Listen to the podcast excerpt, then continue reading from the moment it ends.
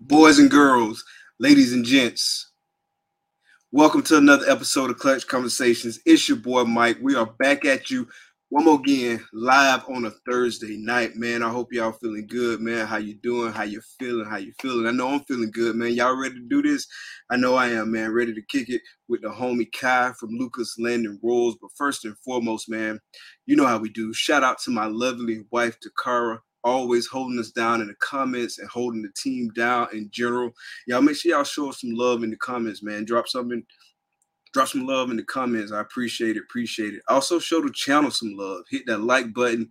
If you haven't already subscribed, definitely hit that subscribe button. And everybody make sure you hook, smash that notification bell so you can get notifications every time we drop a video.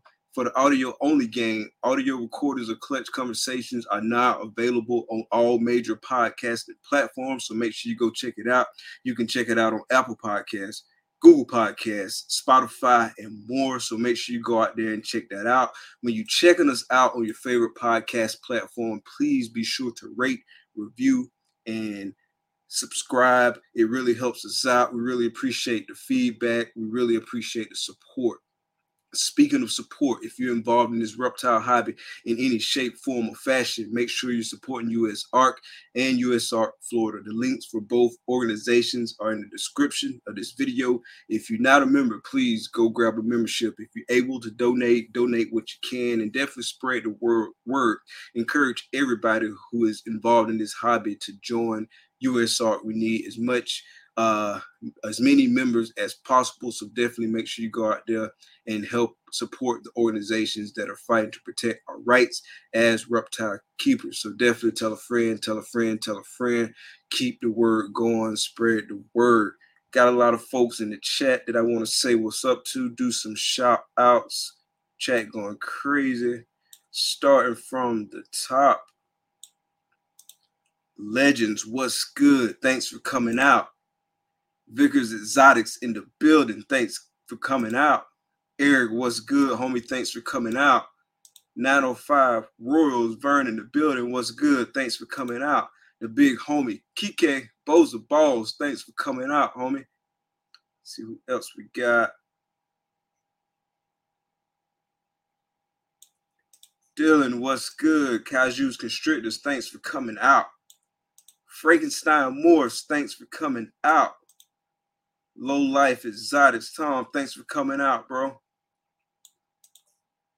Earns Exotics, thanks for coming out. And if it's your first time, please uh, subscribe. Y'all definitely hit that like button. Hit that notification bell. Appreciate it. Jeremy, what's good, bro? Thanks for coming out. P A in the building. Scooter Serpents, what's good? Thanks for coming out, fam. We got the guest in the chat showing love. Kai, what's good? The big homie Wiz in the building. Again, what's good, bro? Thanks for coming out, fam. Who else we got? Man, chat going crazy. I'm trying to make sure I get everybody.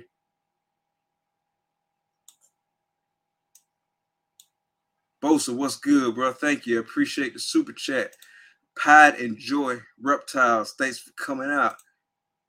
What's good? What's good? Elias, what's good, bro? Thanks for coming out. Appreciate you. Appreciate all the support. We're going to bring the guests out in just a second, but first, let's kick this intro.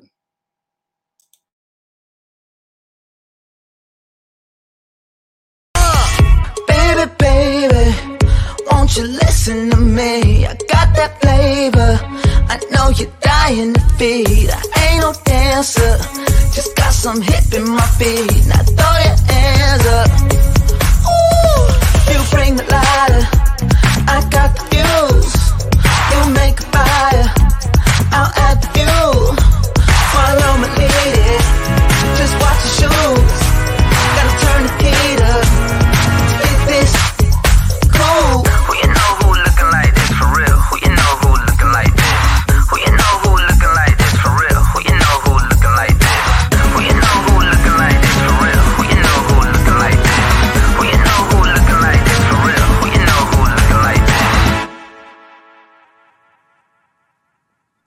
Oh my gosh, my stomach hurts.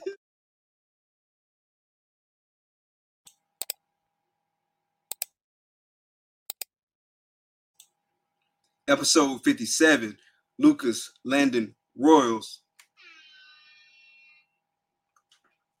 What's good, bro? What's good? How's it going? Hey, how's it going, Mike? Good, man. Good, man. How you feeling? Pretty good. Pretty good. Let's do this. Thanks for having me.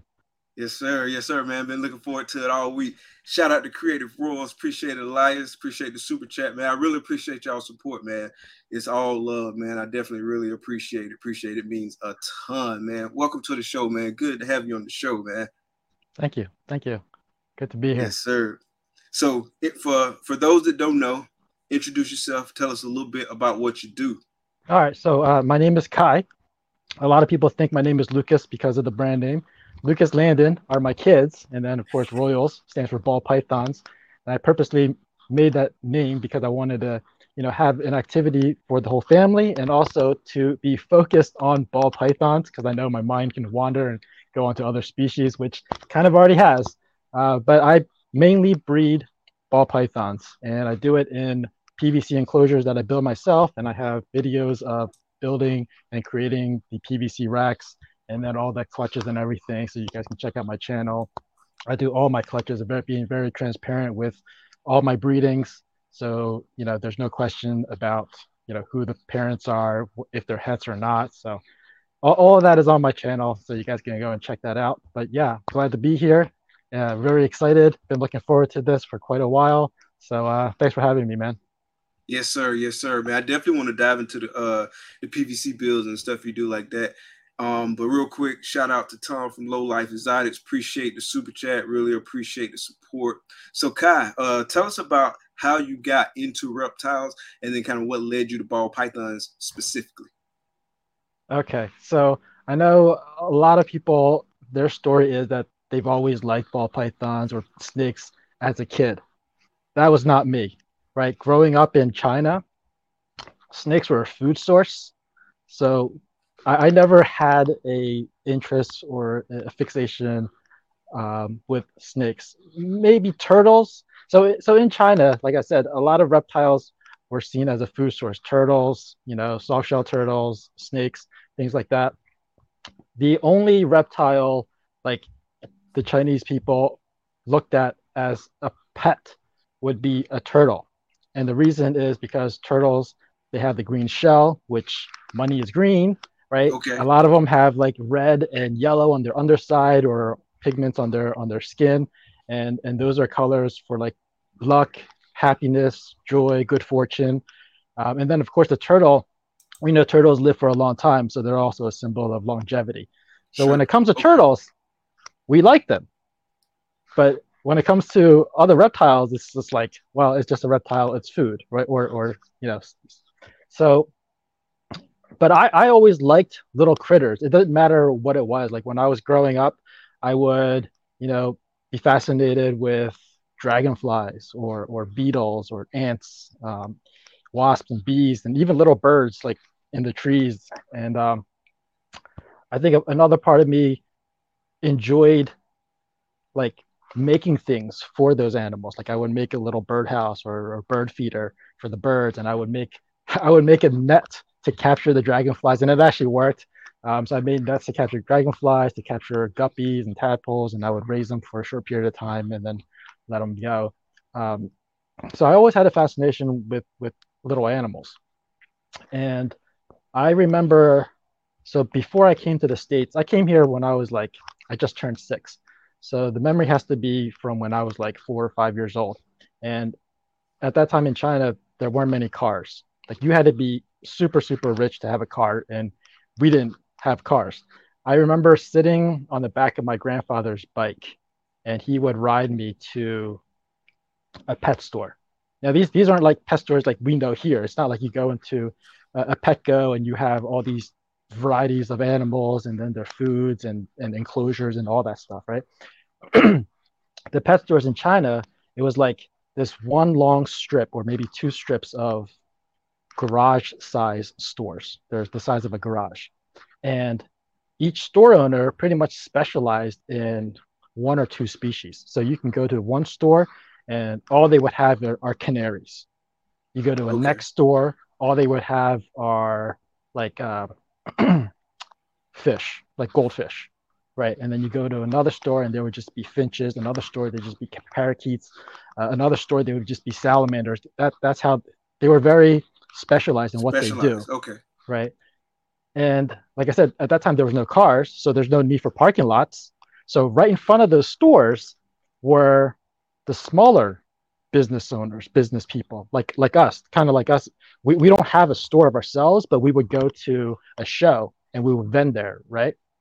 So there, it, it, it's kind of like that where they they don't have tables and they don't have to pay for it because it's just open land. These people would also be even more specialized, and they would bring their animals on the back of their bikes. So so if they wow. if their if their animals were fish, they were holding gallons and gallons of gallons of water on their bike. Oh, right? Wow. And they would bring it there. They would set up these these tubs. They would put their fish in it. And like I said, they were even more specialized. So you can go to, you you walk down and you'll see one guy with like a, a certain variety of goldfish. Like let's say, let's say um, red cap orandus. The next guy next to him had red and white ryukins. The next guy has, you know, pearl scale. And the next guy has celestial eyes. So they would all be specialized in not just goldfish, but a certain type of goldfish, and sometimes even down to the color. Like one guy would oh, be specialized nice. in just black goldfish, and then the next guy would be specialized in red and white goldfish, and the next one would be specialized in calico goldfish. Same variety, just different color. Like that's how focused they were, and so like they became known. They would become known for that variety. So when you want to go and get like you know a black moor, you know exactly who to go to. Kind of like here, you know, it, you know. We we always talked about focusing on one project, like like Sunset, for example, and you want to be known for Sunset. So you just focus on it.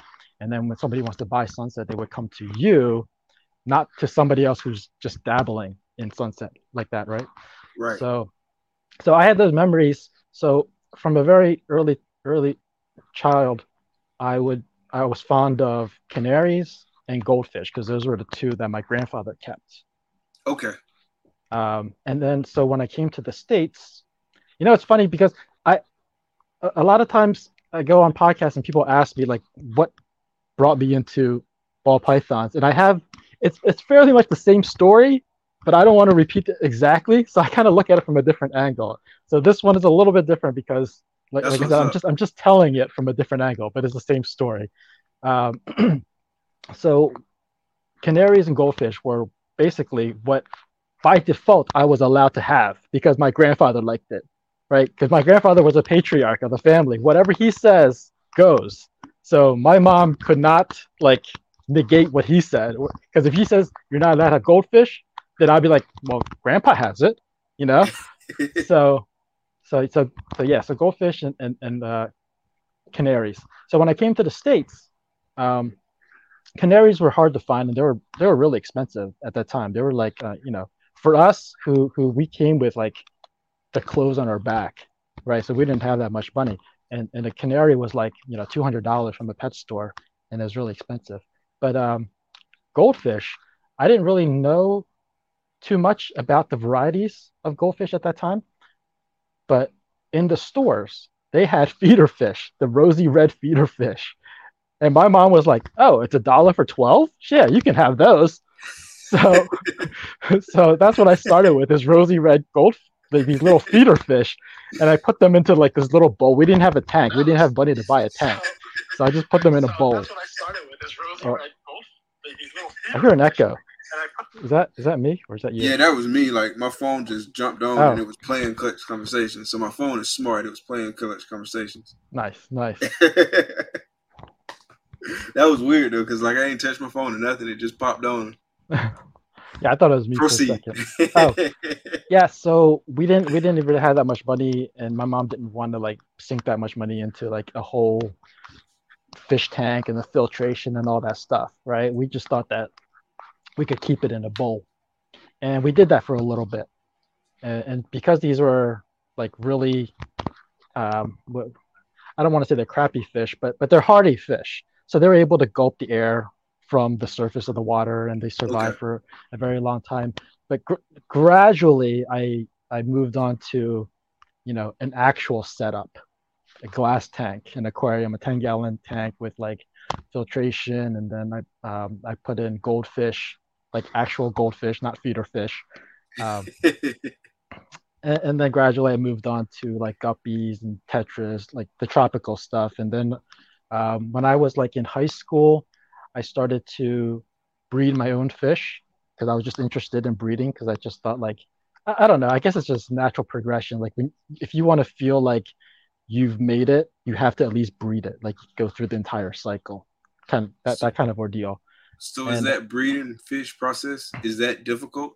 Oh yeah, and I guess it's relative oh, yeah. to ball pythons. Uh, it's like it's it's so much more difficult than ball pythons. So much more. I, I don't want to offend anyone. I mean, ball pythons, it's not it's not easy, but the goldfish, it, like there's so many more things to look out for. The survival rate is so low. Like goldfish eat their eggs.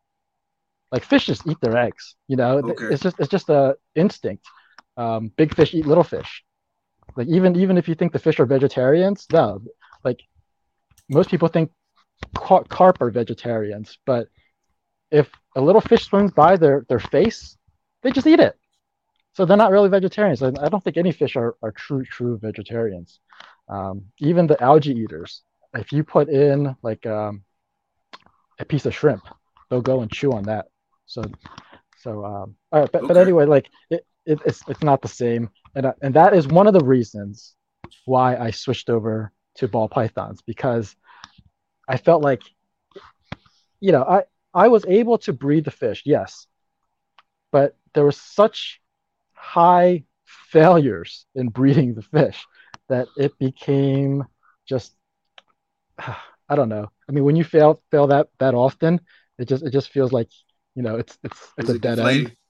Yeah, yeah, and, and plus, like, it, it's hard to make money off of fish unless you're either breeding a really, really expensive, expensive type, or or you're breeding like I don't know, like neon tetras, where you can breed in mass quantities, and then kind of like rats, right? Like you don't make that much off of breeding rats, but you have a tight margin. But if you breed a lot of them, yeah, you can make money off of it. So like that's kind of like breeding tetras. Gotcha. Whereas breeding the expensive goldfish or koi's, that's kind of like breeding for the Pompeys. Gotcha. Okay. Okay. Yeah, I ain't talking so, language. I understand.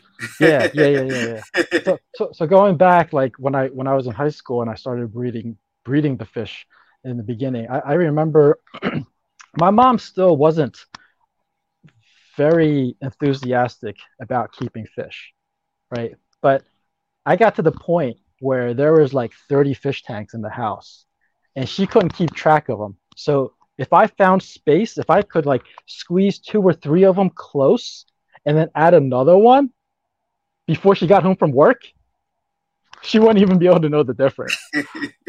and, and and it was good that like I met my girlfriend, now my wife. Um, I met her at that time. So so she she already knew I was kind of paranoid with, with these animals, right? So I don't think I don't think I would have met anybody else that would marry me if if it wasn't for her at that time.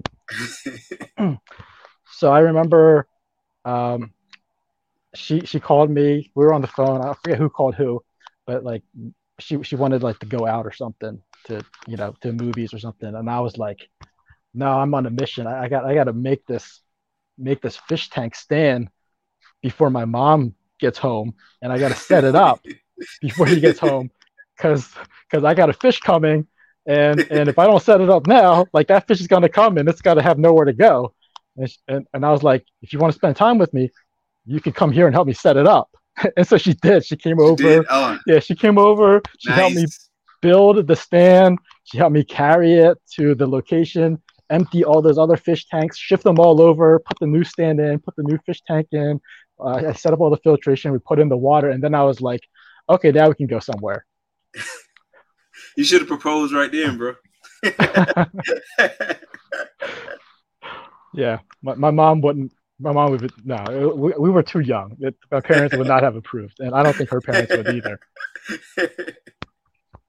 Yeah, but so so gradually, after breeding so many fish, Um, I kind of got bored of it. it. It was fish is more difficult, especially goldfish, because, well, you know, ball pythons, they have one set of genes, two two genes, right? So they have, um, you know, what do we call it? So so at each locus point, there's there's two genes, but goldfish have three. Oh, really? So yeah, so that that's one. I think that's one of the reasons why um, goldfish can be very expensive. Koi fish, those you know, those Japanese kois. I think one of, that's one of the reasons they can be so expensive is because you don't know what you're getting because they have three, three of those. Like you can't. It's really hard to predict what you're getting, um, and, and also because they have uh, genetic mutations like ball mm-hmm. pythons, but then a lot of them are also line bred for certain okay. traits, for certain colors, for certain clarity.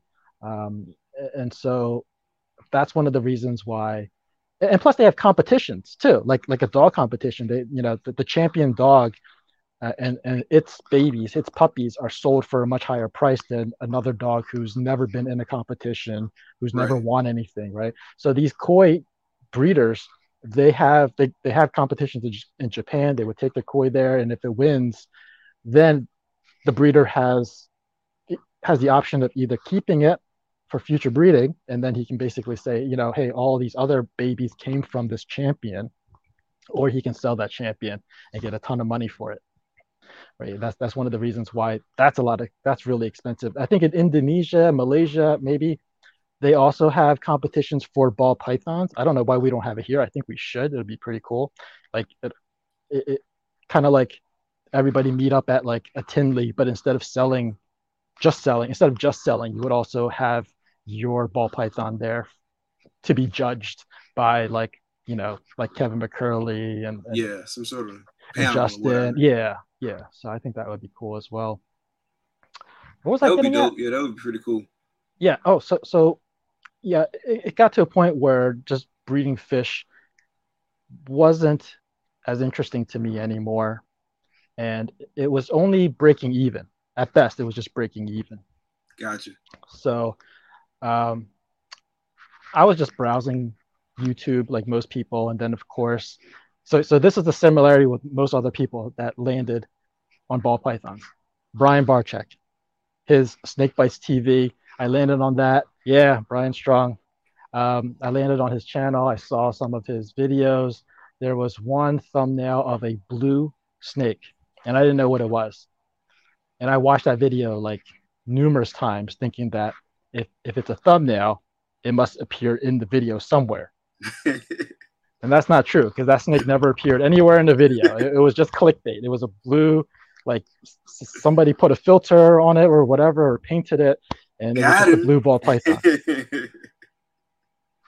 And so from there, I, I I thought, hey, you know what? Let me.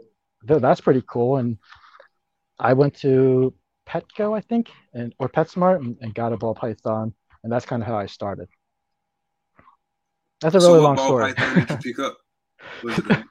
I, I had no idea what I was doing. Like I did a lot of research in how to care for one, and I I saved a lot of I bookmarked a lot of you know articles on how to breed them. But the genetics part was mm-hmm. it, it wasn't daunting. It's just that I didn't know about it. So I I landed on Ozzy's um channel, and he had Orange Dream, so I thought I thought anything that was orange was Orange Dream. So when I went to PetSmart, and they only had like three animals out on display, and I didn't like any of them. They they were also running a sale. I think it was like, I think the regular price was like sixty bucks, and they was running a sale. They were they came up came down to forty bucks for a normal, and they only had three on display. Only one of them was a normal. I asked one of the the employees about it, and they said, hey, you know, there's another one that we have in the back. And I was like, that's weird. Why do you have one in the back and not on display? I was like, is this sick or something? Like, what's going on? And they're like, no, we just don't want so many of the same species on display. They want to leave space for, you know, other animals so they can have variety. Gotcha. I mean, that makes sense from their perspective. Yeah. Yeah. So, so they, so they took me back and showed me the other one, and it was orange. And I was like, well, what is that? And they're like, well, it's a normal. And I was like, in my mind, I'm thinking that is not a normal. That thing is orange. Like, I know what a normal looks like at this point, and that thing is not a normal. And it's because it's orange, and I only know of the gene Orange Dream. That has to be an Orange Dream. Like, that's just my logic, right? and so, and so I purchased it, thinking that I got a great deal because they sold it to me as a normal. And then, of course, like most of us, we were all like happy and excited about it. We posted on Facebook, and I put it on some like a bunch of ball python Facebook groups. And what year people, was this? Oh man, this had to have been like twenty seventeen, maybe, maybe even late twenty sixteen. And some people were like, "Hey, nice Enchi." I'm like, "What? Is that even English? Like, what is that?"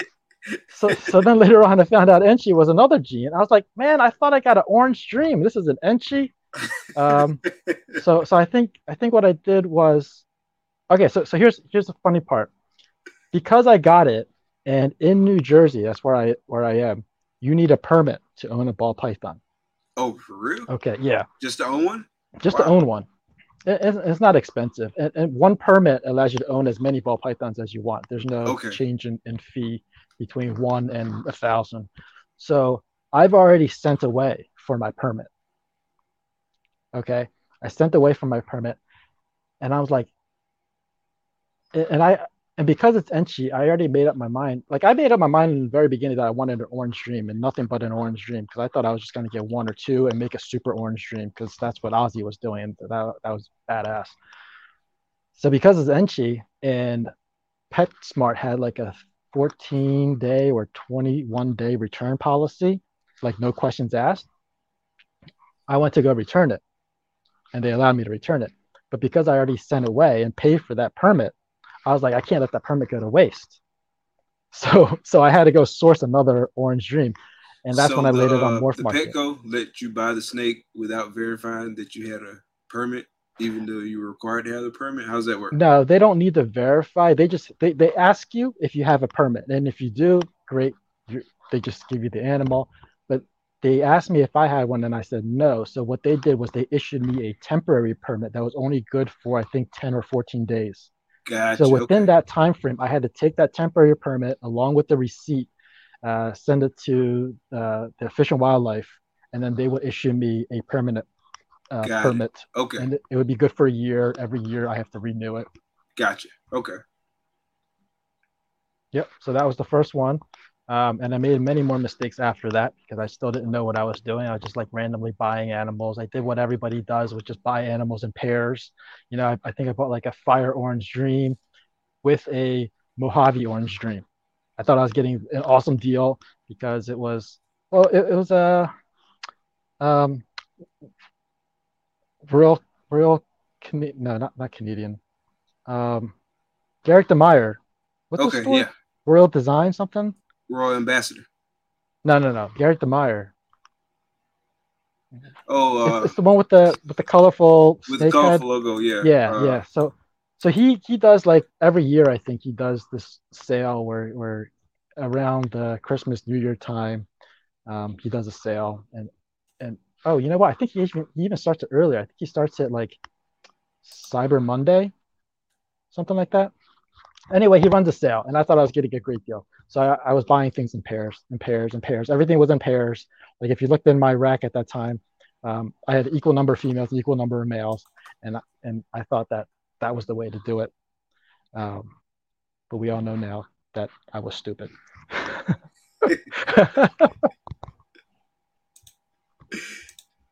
So uh, when you first start seeing, like, so it sounds like you came like into Uh, the reptile hobby, yeah, Royal Constrictor Designs, yeah, I appreciate it. Yeah, I couldn't think of it. I could, it was, yes, yeah, I couldn't think of it for nothing. Appreciate that, Lou Balls. But yeah, it sounds like when you jump into ball python game, uh, your initial your initial intentions uh, were to breed. Uh, what made you want to breed like right out the gate? Uh, it's it's my fascination with genetics. Like I said, with with fish. We we can breed for color, we can breed for the length of the fins, we can breed for pattern. Um, there's all these things, but there's there's such high mortality rate that it became deflating to do so. Um, and also it, it was it, it requires so much attention because the fish, when they're babies, I had to feed them, and they eat all the time. So I would have to like rush home from work, feed them, um, wake up in the middle of the night and feed them. Um, and they don't eat like flake foods when they're babies. They eat what's called um, baby brine shrimp.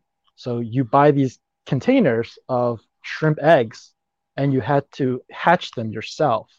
And so it takes about twenty-four to thirty-six hours to hatch them. So you have to constantly have this assembly line of, oh, wow. of, of fish eggs, I'm sorry, shrimp eggs to, you know, partially developed and then finally hatched. And then you just keep rotating and adding more more shrimp eggs. And so like I had like I think four or five of these canisters that were in different stages. I would feed the last canister, which are, which are the ones that hatched, to the fish. And then I would move them all over and start a new one with fresh eggs. And I would do that like four or five times a day sometimes, just to keep the, the fish, the baby fish alive. And then of course, as the fish grows, you had to buy more and more eggs to feed those mouths because now their bellies are bigger, right?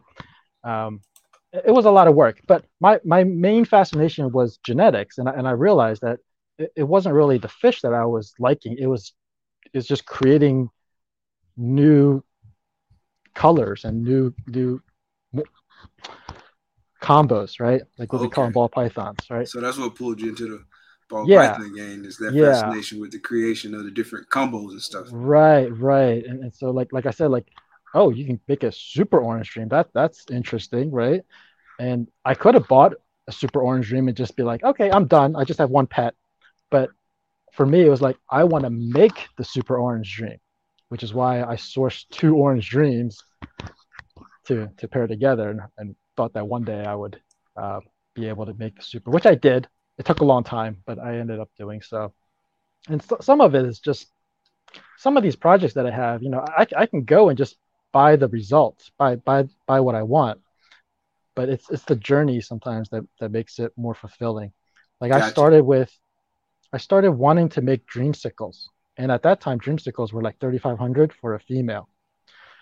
And then I was like, man, that's really expensive. And I don't really have the experience yet. Plus, a albino pie looks kind of like a dreamsicle. so, so I was like, let me just go the cheap route and just see if I can even breed for for breed ball pythons at all uh, to see if I'm successful before I jump in the deep end and, and shell out like, you know, eleven thousand dollars, twelve thousand dollars for, you know, visual het for the dreamsicle. So that's, gotcha. That's kind of what I okay. did. Yeah, it, it was. It was more. It wasn't really the the species or the breeding that drew me into the hobby. It was the fact that we can create all of these different um, colors and and combine these mutations that really drew me in. So going back to kind of like your original focus, like you like the Orange Dream, you wanted to make super O Ds. Mm-hmm. Uh, you mentioned that you wanted to make. Uh, dreamsicles, but you kind of like pivoted and went with like uh albino pies and stuff like that. So just kind of talk about your project focus, like from the beginning and how it's kind of evolved over time and oh, brings okay. up to where you're at right now with it. Yeah, so that's easy because from the beginning I had no focus. There was no focus at all. Like same like here, I said, same I, I didn't know what I was doing. All I thought, all I thought I could, I should be doing was uh, obviously I was trying to make the albino pie. But I didn't have any direction after that. I just thought, if I make the albino pie, that's great. I'm done. Uh, but I didn't have any directions. With the Orange Dream, though, my my direction was just to make the most orange, the most red snake. Um, and at that time, I, I knew about other genes that would make a ball python red or, or orange. So, of course, like we can double up on Orange Dream. We can double up on Enchi. So, Super Orange Dream, Super Enchi. Um, add add a dose of Yellow Belly in it, maybe Fire, that would just probably brighten it and, and take away from the orange. Um, cinnamon or black pastel, add that in there to like deepen it, intensify. So that was, I guess, kind of my focus. And at that time, it was all about codons. That time we were just stacking codons, trying to get six or seven codons. Like you watch Kevin McCurley's videos uh, on, on the Nerd Channel back then, like the snakes that he had, they all looked the same. they all look the same. After like seven different genes in there, they all kind of look the same. I was like, I'm, I'm looking at these animals, and Kevin's like, oh, this this is Lucifer and blah, blah, blah, blah, blah. And I'm like, how do you even know? It's just a yellow snake. There's like hardly any pattern. And he was like, oh, look at this spot right here. See how it's kind of green flicking. So it's probably Enchi in there. Uh, and so like after a while, after a, a lot of that, I started to pivot into recessives, because I just kind of felt like the the codons, you, you can keep stacking codons, but you're going to get to a point where they all kind of look the same. And so I, I kind of felt like that was a, a dead end. I felt like the recessives were more interesting. They were more rewarding, especially since I think at that time I, I've uh, already made Pieds. I've already made Albinos. Um, I think a few others. But they were they just felt more rewarding because it takes a longer time to get there. And I think, like I said earlier, the part part of the fun is the journey that you take. Um, and, and that's also why I, I make the my, make my YouTube videos, because I wanted to take people along that journey with me. So. Gotcha. Okay. And so what all recessives are you focusing on now? Okay. Um, so I always tell people my top three that I'm focusing on um, are Pieds, Clowns, and Desert Ghost, in that order.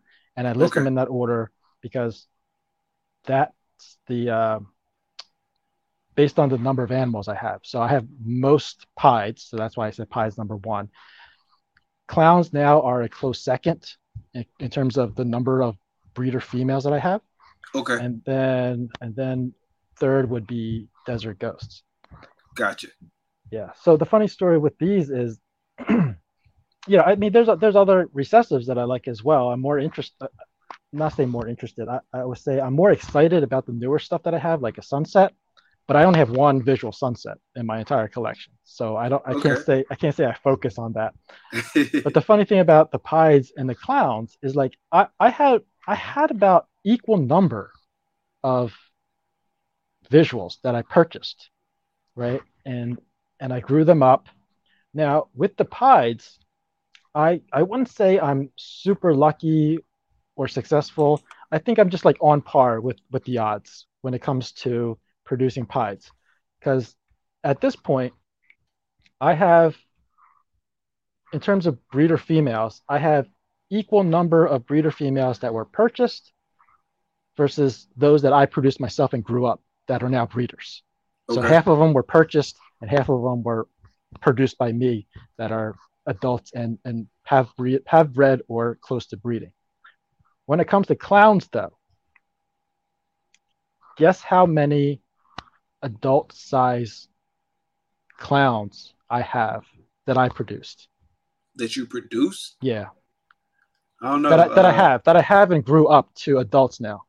Ten? Three. Three? Three. My my luck with Clowns is just absolutely horrible. Like, if I want, you know, everybody always jokes around. If you want a male, you get the females. If you want a female, you get the male, right? It was it was exactly that with my Clowns.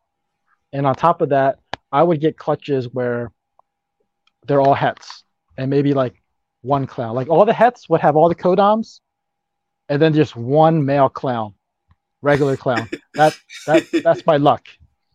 So all this time, I, I and, and the three that I held back, only one of them I really wanted to hold back. The other two I held back because I thought, you know, this would be interesting for for some path down the road. And so that's why I held them back. What are those three? Okay, so one of them is a Orange Dream Enchi Clown. Um, one of them is a Pastel Extreme Gene Clown. And the other one is a Super Pastel Extreme Gene Clown. And those two, the two with the Pastel and Extreme Gene, those are the ones that I thought would be interesting to see what the Super Extreme Gene looks like in a Clown. Okay. I was also speculating, because I heard rumors that um, Ken Masick, who who I believe um, founded the Extreme Gene, when he founded the Extreme Gene, he had other mutations floating around in his collection at the same time, and he just thought they were all Extreme Gene. He later discovered that one of them was uh, a het tri-stripe, um, and I think he came out with a video not that recently, but it, it, it was more the one of the later ones, that there was another gene that he called the Extremist. The Extremist? Was that yeah. a, a codon? Yes. I think it's a codon. Now, what made it even more confusing is that he has one gene called Extreme gene and another one he's calling ex- Extremist. And clear even, mud. Even myself, I'm still a little bit confused. Like, is the Extremist a gene, or is that the super form of the Extreme gene? So th- that's one of the reasons, because because there's some confusion there, and, and because he didn't know what he was producing at that time. Um, and the animal that I got was a super pastel Extreme gene clown male. Back up. I purchased it as a pastel Extreme gene clown because I didn't want to have pastel in everything, right? True. Fortunately, it turned out, and I proved them out to be a super pastel because he produced everything pastels. Everything that he produced was a pastel. So that's one of the, that's also one of the reasons I, I couldn't really hold back everything, right? Because everything was a pastel. Everything has pastel. Everything has pastel, and I wanted variety. So, I, so like I said, I ended up holding two of his offsprings, um, two of the females, and and I just wanted to see one. I wanted to see what the super Extreme gene would do in a clown, and two, I wanted to see if I really had the Extreme gene or if it was the het form of a tri-stripe or that other Extremist gene. Gotcha. Yeah, I'm just saying with pastel. Like, I'm not a pastel hater, like, by any stretch, but I don't want it in every single everything. Yeah, you don't want it yeah. in everything. Yeah, pastel is yeah. making it back. There, I know a lot of people don't like pastel in clowns, and I think in certain clown projects, yeah, um, I, I could see why they don't want it. Um, but you can you can start to see, like, Clown and Desert Ghost are becoming like the base now. Yeah, for a lot of clown combos, and you look at what Justin's doing. A lot of his stuff, he's trying to make it. A lot of his clown combos, he's trying to remake as a Desert Ghost clown combo. Yeah, and so, so from that point, I think it does make sense to put pastel back in, because pastel and D G go so well together. Brightens yeah, up pastel and D G go well together for sure. Like, I saw a uh, like a pastel, maybe Confusion. It was either Confusion or Acid, but I feel like they're the same thing. But I, I try to call them whatever they're labeled as and whatever they were sold to the person as and however they produced them. But I can't remember if it was Confusion or Acid, but it was a it was like a pastel Confusion clown combo. It was pretty dope. Like, it was it was, it was nice. Like, so I'm not a just one hundred percent pastel hater, but again, I don't want it in every single animal I produce, and I definitely don't want it on my male side, right? I'd right, rather have right. it on the female side. Yeah. Yeah, that, that's good. I, I was not that smart. I was not that clever when I purchased my males. Like I said, that pastel Extreme gene clown turned out to be a super pastel Extreme gene clown. And I thought I was getting a great deal by buying a super pastel Hypo clown because I wanted to make Hypo clowns. And I'm just thinking, oh, this is great because it's super pastel. I could also use them as backup, you know, because I could always tell if, if the baby comes out pastel, I would know it's sired by the By, by the killer Hypo clown male. Yeah. So I was like, this is great. I can, I can use them. And then I ended up like pastel everything. Everything pastel, pastel, pastel, super pastel. Everything was pastel. And I was like, oh no, what did I do? Like, why did I do this to myself? Are you working any trifecta projects? Uh, yeah, I started to. Um, I have, let's see, what do I have? I think the, the one that's that I'm closest to hitting would be um, Hypo clown pied. Yeah, Hypo clown pied. Oh, Hypo clown pied. Okay, mm-hmm. okay. Yeah, I was uh, wondering if you were working like any D G clown pied projects. Are you working any of those too?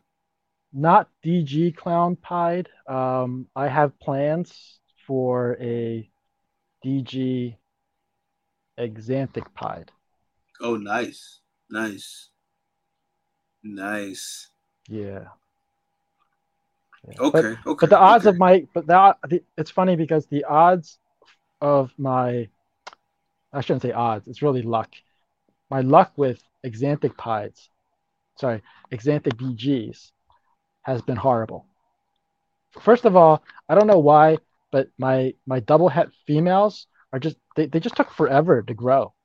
They they started off really well, and then they just around the eight hundred gram mark, they just really they became really slow.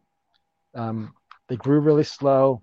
They they would only take a meal like every third feeding. Um, I finally got them up to size, and they've reabsorbed the first season. Oh man! Uh, the second season, one female went, but the other one reabsorbed again. And and and of the female that went, she produced Xanthics, and but but not Desert Ghost or Xanthic Desert Ghost. The following season, um, one female re- hold on. Actually, the following season they both reabsorbed again. So, so out of three seasons and two females, I only got one clutch. Hey. So that's my yeah. luck with the Xanthics, uh, Xanthic Desert Ghost project. Um, hopefully, things Do will. Do you be... have any theories about like what causes them to reabsorb, or? You know, the, the, these two girls are on a really weird schedule.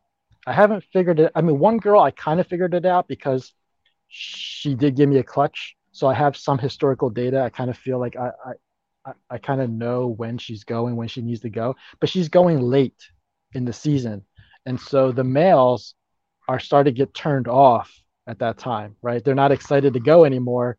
They're kind of like, oh, I, you know, my, my breeding's done for the year, and so I think they're getting lazy towards the end of the year, and I think that might be the reason. Even though she is ready, the males are no longer interested, and so I think she that's why she she's reabsorbing it, because the, she's just not getting the viable sperm. That's one theory that I have.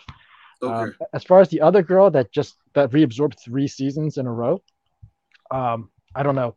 I don't know what, what the deal is with her. I think she's late as well. I think she's she, her cycle is weird because it's not it, like most of mine will will start going in like October, um, and then peak around July, and then start to taper off by like September, um, okay. October timeframe. But um, th- th- this this one girl that just keeps reabsorbing. I think she's either, well, I don't know what you want to call it. Either she's going really, really early in the season or really, really late in the season. And, and that's not, and that's just not the time that the males are like really excited, I guess. Do you ultrasound? I, I got the ultrasound last year. Okay. Which one did you get? The, I think the, what's it called? The Contact? Contact? Okay. Yeah. Yeah. Yeah. yeah. Actually, Earn, Earn, Earn Exotics, who's, who was in the chat. I don't know if he's still there. He was the one that, that recommended it to me. Because I was yeah, a little afraid of using it at first, because I'm like, I don't know what I'm doing. Um, and, and for some reason, in my mind, I thought that it would cost like three thousand dollars for an ultrasound. And that's that's probably because like I looked into the cost of an ultrasound way, way back then, and it was like three, four, five thousand dollars for a system. But then when when Ern sent me the link, and I was like, I'm getting it. I'm getting it. That's that's ridiculously cheap. And he said it was super easy to use. And I was like, I'm it getting is. it. It really is. Yeah, I love it. I love it. It's it's it's a huge benefit. I, I don't think you absolutely need it because I still palpate. Like I only use the I only break it out once every three weeks to every four weeks. So maybe, so once a month I'll use it.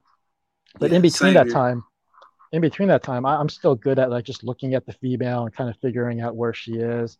And maybe I'll palpate. Um, but a lot of times I can just look at it and. and based on like how she's reacting, how she's feeding, I can kind of gauge as to, you know, if, if she's producing follicles or not. And, okay, and the other so trick how that close I have, is your eye test uh, or your field test? Like, and what I mean by that is like when you're like looking at them or feeling them, like palpating mm-hmm. them and whatnot to see where they're at, but then you turn around and you ultrasound them. Like, how close are you? Like, are are you kind of like pretty in the ballpark, or are you kind of like way off? No, I'm I'm pretty in the ballpark. I think maybe maybe um three or four millimeters, give or take. Okay. Yeah. Yeah, yeah that's pretty, that's pretty good, bro. I, I would have to. I think the smallest follicles I'm able to palpate is around like seventeen, eighteen millimeters. Okay. So so if I go and palpate and I was like, oh, is that really a follicle? Oh, I think it is. That's when I know it's seventeen millimeters because I'm just barely able to feel it, you know. and then and then I go by that feel. Like if it's a little bit bigger, then it'd be twenty, and then you know, just I just go ba based on my my memory of what it felt like before. Gotcha. So has the ultrasound changed your breeding tactics? Like, yeah, do you? Yeah, yeah, definitely. There in the spot, and then you pair. Like, um, no, no, not not necessarily. I I always I think when I pair is still I still go by how the female is reacting, and then I'll I'll know when to pair. Um, how it's changed is it's been able to help me stretch the males. And the reason, the reason I said that is, like I, I had the Sunset male. That's that's the big purchase that I made last season.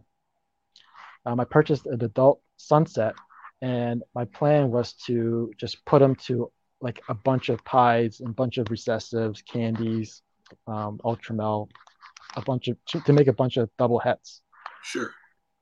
And I created this list, and and then after I created this list, and I looked at it, and I was like, yeah, I don't know if he's going to be able to, I don't know if he's going to go, go go the whole mile with so many females. So I, I, I kind of thought like, oh, you know what? Maybe this, these these females are Pieds. I can use another Pied as a backup to help them out, you know, and, and then these females are, are um, Candies. So I have a, a, an albino male, and he, and he can be their backup. So if I get a Candino, I know with the backup, it wasn't the Sunset, right? But then I'm like, do I really want a bunch of, you know, Pieds when I'm shooting for double hets? Do I want a bunch of Candinos when I'm shooting for double hets? So that that's when I that's when I realized that a ultrasound would really come in handy, because I wouldn't be putting the Sunset in unnecessarily. True. And that that was the biggest benefit for me. It, it, it, even now, like I have, I, I make pairings now. I, I'm, I'm more confident in making pairings now because I have the ultrasound. Um, and you and you hear other people say like, "Oh, I have one male to fourteen females." That's because they have the ultrasound.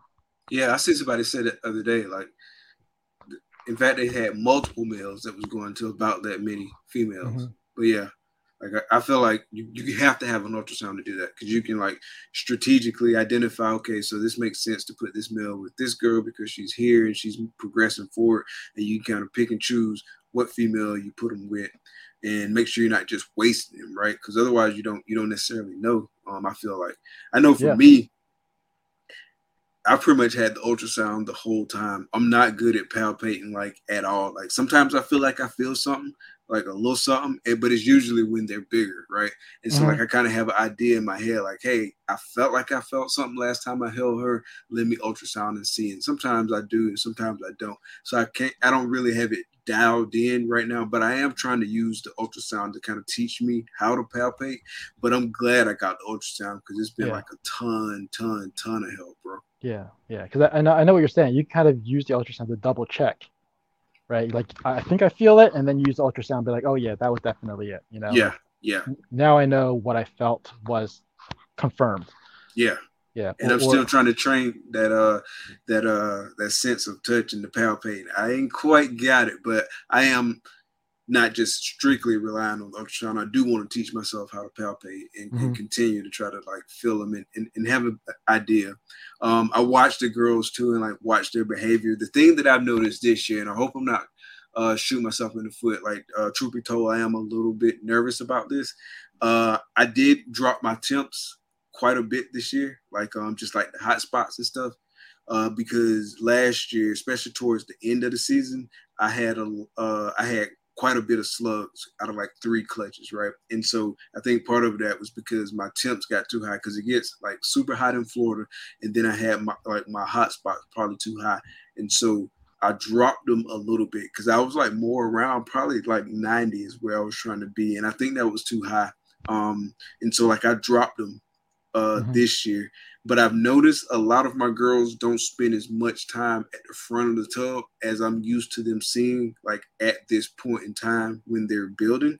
And so, like, I'm a little bit nervous, but then at the same time, I'm like, well, maybe they don't have to because they, that hot spot isn't where it was before, and so they don't have to spend that time at the front of the tub. So I don't know. We'll see how it works. Uh, hopefully, I'm not shooting myself in the foot in that regard, but we'll we'll see. That's part of the, that's part of the fun, but it's also like part of the the, the stress and the, the worries. Like, yeah. It's yeah. like, man, I really want all these girls to go, uh, yeah. but. Looking at the girls and like where a lot of my collection is right now is uh, fairly comparable to where it was like last year at this time. Um, I actually got like a few girls, like I'm expecting eggs on the ground, like in probably like the next two to three weeks. And then like eggs on the ground from another girl after that, like a week later. And then like another week later, eggs on the ground from another girl. Last year, this time I only had one girl uh, at this time of year that was going. And so it seems comparable, but uh, I just be worried about it just because it's, it's new. But I, I see the homie Matt. What's up, bro? He said, trust me, you'll be good with them little attempts. So my homie Matt says good is good, bro. Take yeah. that to the bank. I, think, I think you'll be all right. I think you'll be all right. Yeah, the, the thing is, like, it, I know there's – see, I get I get irritated sometimes when I'm when I see people ask, you know, hey, you know, did I set up my enclosure right? And – of course, everybody has to jump in and tell them that they're doing it wrong. Um, I, I think the question should really be like, what are my options, right? And then people should should be able to provide options. Hey, you know, like when I sell a hatchling to somebody and, and I get the sense that they, they might be new, um, you know, I'll, I'll ask them, what do you have in terms of your enclosure or what are you thinking of getting? And to be honest, some of these people tell me that they're new. This is their first snake, um, and ask me what what their how big of a terrarium or aquarium or tub should be. And they ask me that, and, and so that's how that's one of the ways I know that they're they're new to this. And I always tell them just to start start out small with like a shoe a shoe a shoe box, like a five or six quart box. There'll be some people who are like, no, I want a terrarium. I want to give them the biggest space. And, and you know, I always tell them, like, just, just start small. You can always get them the bigger ones later. For now, just get them acclimated to you, to your home, right? And just see what the temperature and humidity is, because it's much easier to control the temperature and humidity in a smaller space than in a, you know, four foot, six foot terrarium. True. So I always tell them to start there. And then, you know, I give them examples. Like if your humidity is high in that box, then you might want to take out your substrate and put in paper.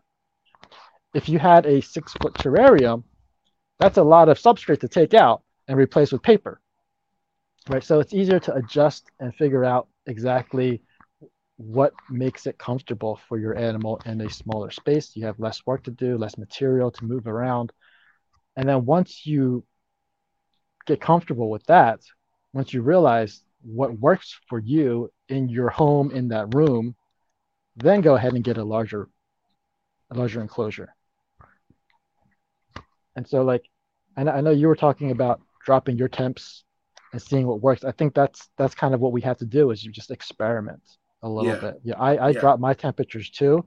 Um, what I did was last season, I dropped it, I think like four degrees, and then I put it back up after two weeks. I didn't really see much of a difference. Um, but because of what happened to me towards the end of the season, same thing happened to you, was I was getting slugs at the end of the season. Um, this time around, I dropped it six degrees. And then after that, I only brought it back up four. So I dropped, so so so technically they're, they're two, two, two degrees cooler than yeah. they were before. Yeah.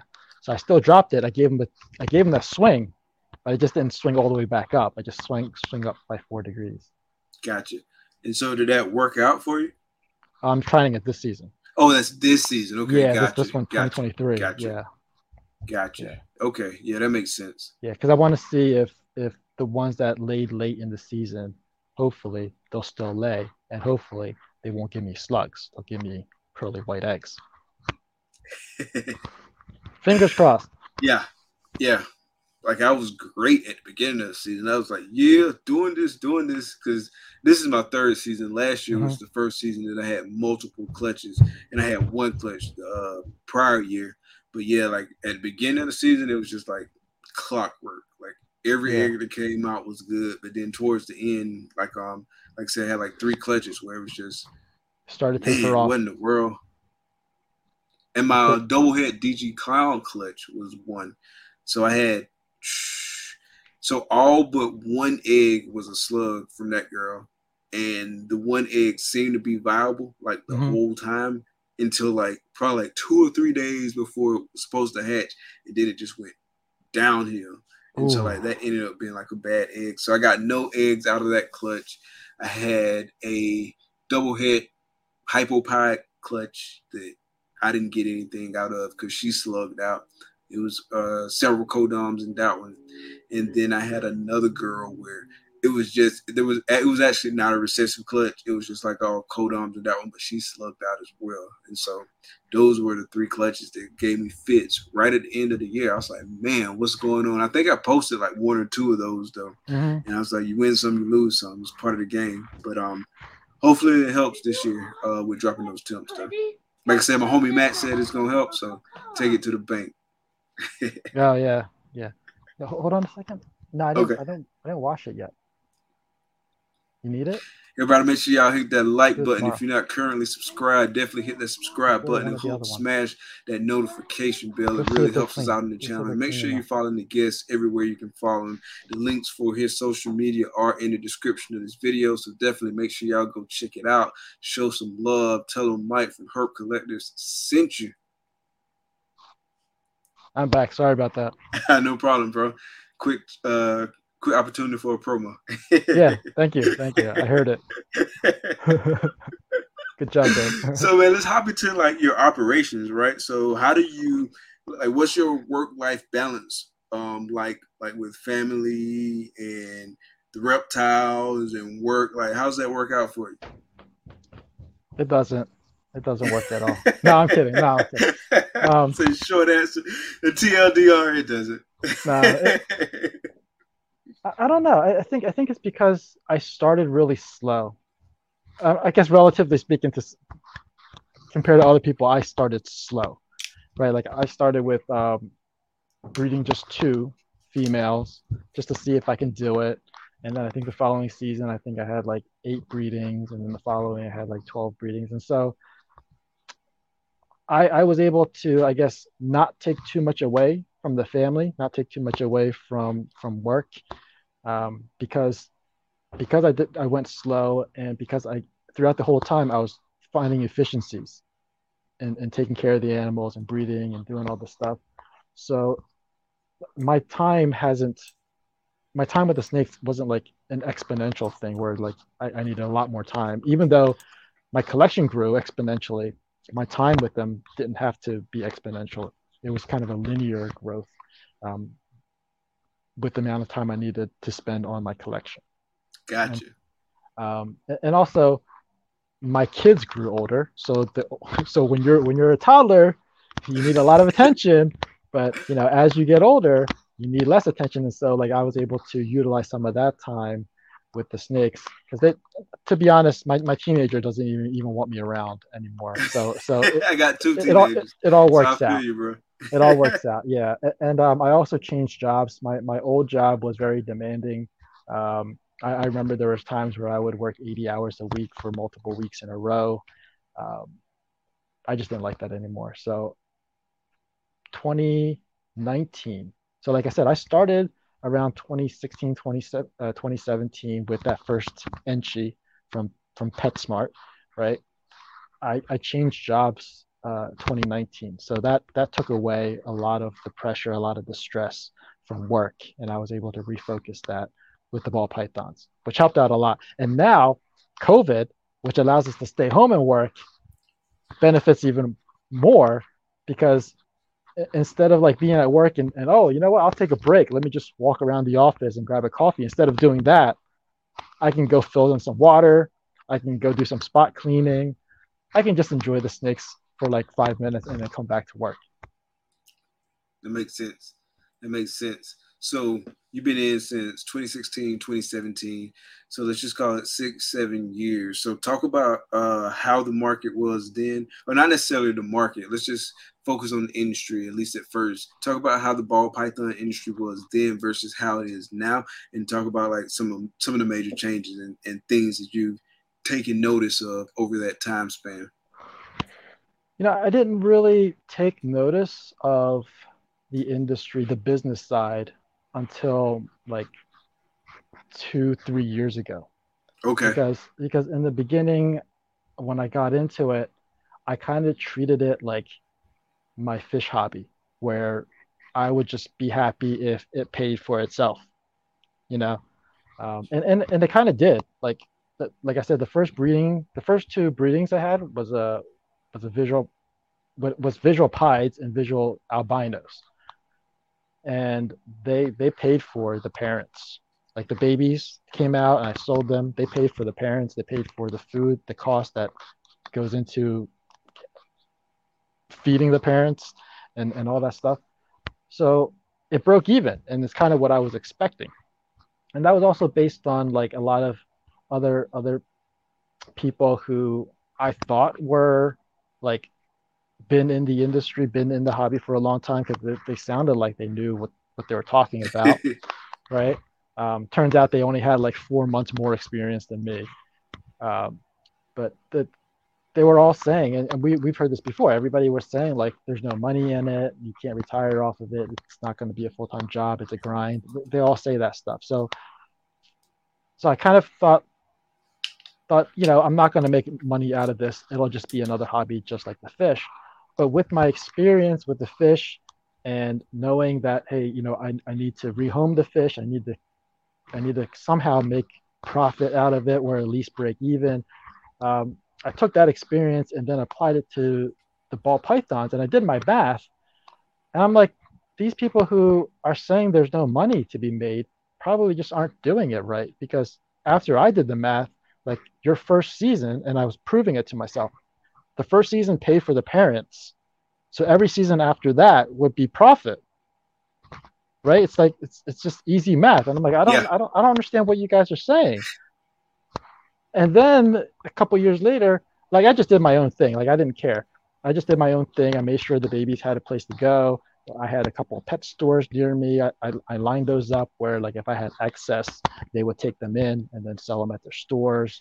Um, I was also, you know, like, like you said, I, I had like this channel and had the social media so that I could at least, you know, have an accurate representation of what, what I stood for, and people hopefully trust me and know me based on that to be able to buy my animals. Um, yeah, so so I kind of made sure that any hatchlings I produced would have a place to go, and then therefore also be able to make sales. The revenue would hopefully balance out the expenses, at least. Um, so in the beginning, I wasn't really paying attention to the business. But then COVID. COVID was like a blessing and a curse on many different levels. Um, of course, of course, COVID hit, and then that made me like really start paying attention to to my sales. Um, to my revenue, and that that's kind of when I started to retain the data. I started to collect, because before it was like, oh, I made two, three, four, eight clutches, I sell them, whatever. It kind of feels like they pay for the rats, you know, it's fine, you know, that kind of ordeal. But but when I started making like twenty plus clutches, and and when COVID hit and everybody was buying these animals, and I see other people who were also um, you know, keeping track of their sales, I thought, you know, it's probably a good idea that I do it as well. So I did it. And that was also the time where all these big breeders started telling us, there's a lot of money to be made. Here's how to do it. Here's how you set up your project. This is how you do it. Set yourself for, set yourself up for success. And then it was like, oh, now the wheels are turning. Now I have to refigure out, like, refigure my whole entire collection and my projects. I, I think there was a time when I actually sold a ton of breeder females just so I can realign my projects. Um, but like I said, it wasn't until the last three years or so when I started paying attention, or at least have the data to show that there was a that, that there were some changes with with um, the industry based on at least my my experience. Um, and so far, it, it's been an upward trajectory, right? Like I think I don't I don't recall like if these are revenues or if these are profits, but there was like thousands of dollars, not thousands, but like maybe like twelve thousand dollars um, three years ago, and then maybe like thirty thousand dollars maybe last year or something like that. Um, but I'll tell you what, this this year, twenty twenty-three, and I haven't produced a clutch yet. I haven't hashed anything out yet, right? I'm just selling off what I produced last season. I've already made seventy-five percent more in revenue than I did March of last year. Oh, nice. Yeah. Nice. So, so it's, I mean, for me, it's an upward trajectory, even though, like... Are you doing, break, break that down for me. Are you doing seventy-five percent more volume or seventy-five percent just more revenue because you're selling, like, more expensive animals? seventy-five percent is revenue, but the volume is, that's what I was just about to get to, is the, the caliber of the animals are greater than last year or the year previous. And there is more volume as well, but okay. But it's it's not seventy-five percent more volume. The, the reason gotcha. So it's I make an it more increase in revenue, and it's driven partially by the caliber of the animals you sell, but a little mm-hmm. bit more volume as well. So it's kind of a combination. But yeah, gotcha. yeah, yeah. Like I think two years ago, I only had one animal that was worth two thousand dollars, and I ended up selling her for eighteen hundred, which is which is still pretty good. Um, This season, like there was like five animals that were, you know, between fifteen and two grand. Gotcha. So I had more. I, I guess that's kind of like the the trend, right? Like when you start off, or the way I started off, um, let's say for example my Xanthic Pied project, I started off with an Xanthic Pied and a Firefly Pied. And, I, and again, this is the journey that I took. I could have purchased an Xanthic Pied, but I wanted to make my own, right? So, you know, the first year, I think I made like a Pied head Xanthic and didn't really have much else going on except for like a pastel double head. And because I was new and I felt like I felt like I needed to hold on to those double het females, even though they weren't really worth that much at that time. But I was like, I I, I want to produce my Xanthic Pied, and I just want to have better odds. I just wanted to have more females to, to increase my odds. So I held on to a Pied head Xanthic and then two pastel double hets. The following season, I think I produced a I produced I produced another Pied head Xanthic. Right. And so like with that project, I didn't really make much um, with my Xanthic Pied project. I was probably just breaking even, you know, because I am producing some visuals, some visual hats, some double hats, um, sixty-six percenters, whatever. And I was able to sell those and kind of just use that to break even. But then after that, I produced three double visuals the following season. And those are growing up now. They're they're almost breeder size. In fact, the male is already running through to a few females. Nice. So so with that said, last season, I think I produced like seven double visuals. And I don't need them. I don't need that much, right? So right. so so those are the ones that I was able to sell. So that's kind of like like if you think about the the the revenue that was made from just that project, it pretty much stayed constant. It's pretty much stayed constant, and then all of a sudden it just went up. And this year is the year that it went up. So it, is it is it our, our economy uh, that that caused it? Was it? So I, it's hard for me to like definitively say that you know the the industry isn't crashing. It certainly is not crashing. That's that's not what I meant. Like, but the industry is slowing down. However, if you look at my data, it looks like the industry is speeding up because my sales are have accelerated tremendously. But that's also because my collection is growing right. tremendously. At like I'm, like I'm almost doubling every year the number of breeders that I have, right? So it, it kind of does make sense that I'm making seventy-five percent more now than I did last year this time, this time last year. Yeah, that makes perfect sense. Um, on all aspects of that, that makes perfect sense. So kind of, you, you mentioned like change, like industry change. And so I, I did want to touch on change a little bit because like I noticed you've had some changes with your logo. Um, can you, you can you speak to that? Because I, I know we went back and forth on like what logo we were going to use, and so like yeah, uh, talk yeah. about kind of like what went into that and where you're at now and what's the plan going forward. Yeah, uh, so I, I always knew that I should keep my logo simple.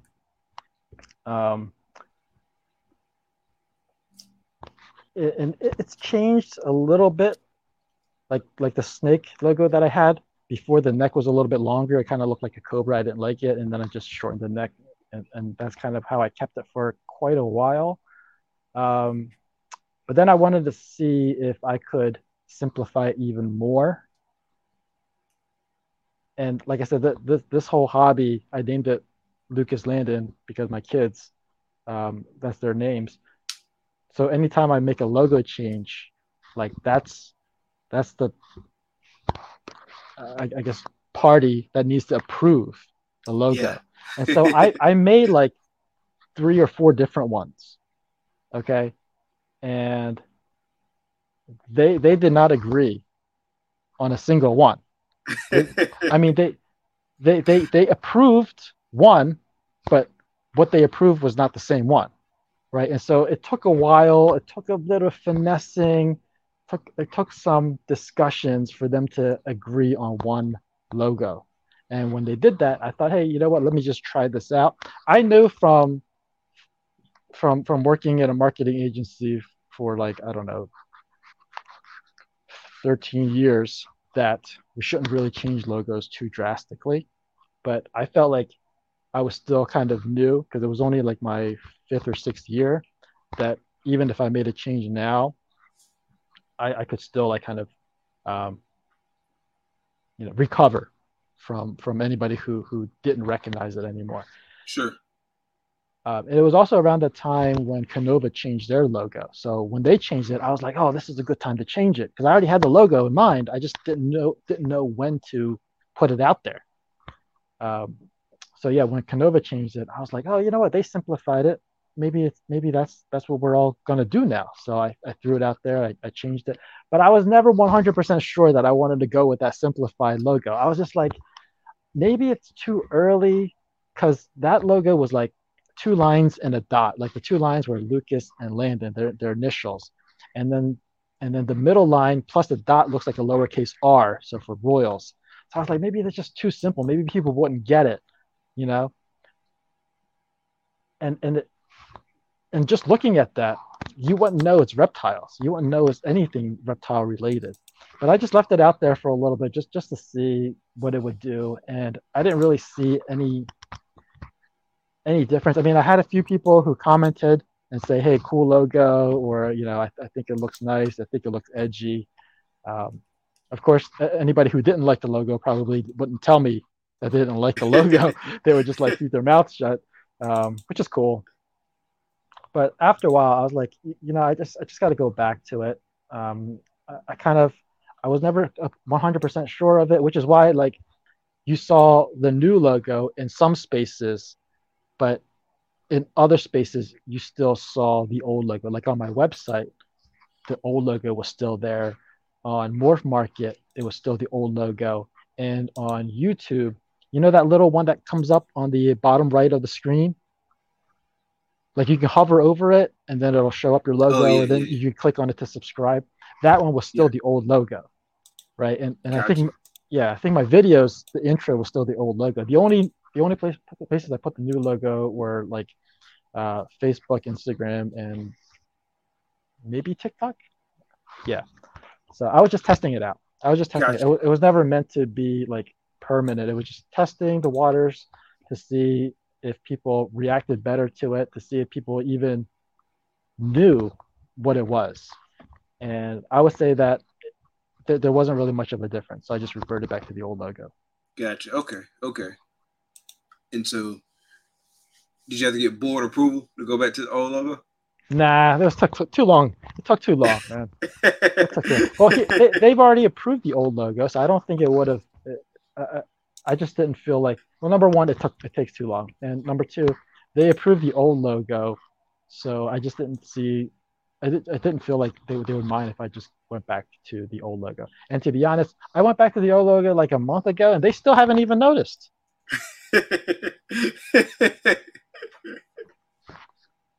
Oh man, that's funny. Yeah. Hey, what what's your background? Like, what's my what background? Field? Yeah, what field are you in? Accounting, finance. Hmm. Oh, okay. Yeah, my, my yeah. wife is in accounting too. So. Okay, that's what's up. Yeah, yeah, definitely not like branding or marketing or anything like that. Oh, okay. Um, like I took marketing classes as like mm-hmm. part of my major, and I shouldn't even say classes because it wasn't plural. Um, well, actually, I did take two, so it is plural, but um, definitely not a specialization by any stretch. Oh, okay. You're you're very detailed. So I knew you had been like engineering, working with numbers, or science, or, or something like that. Like, so you're you're very detailed in what in what you do and say. So that's my inner dorky accountant coming out. Yeah, yeah. Well, my my wife is like that too. She's very detailed in certain things, and then the other stuff she's like, ah, whatever, whatever. Oh, I left the stove on, whatever. It's like, no, man, that's, that's, that's pretty, that's that's not pretty messed up. That's pretty messed up. That's funny. Yeah, yeah.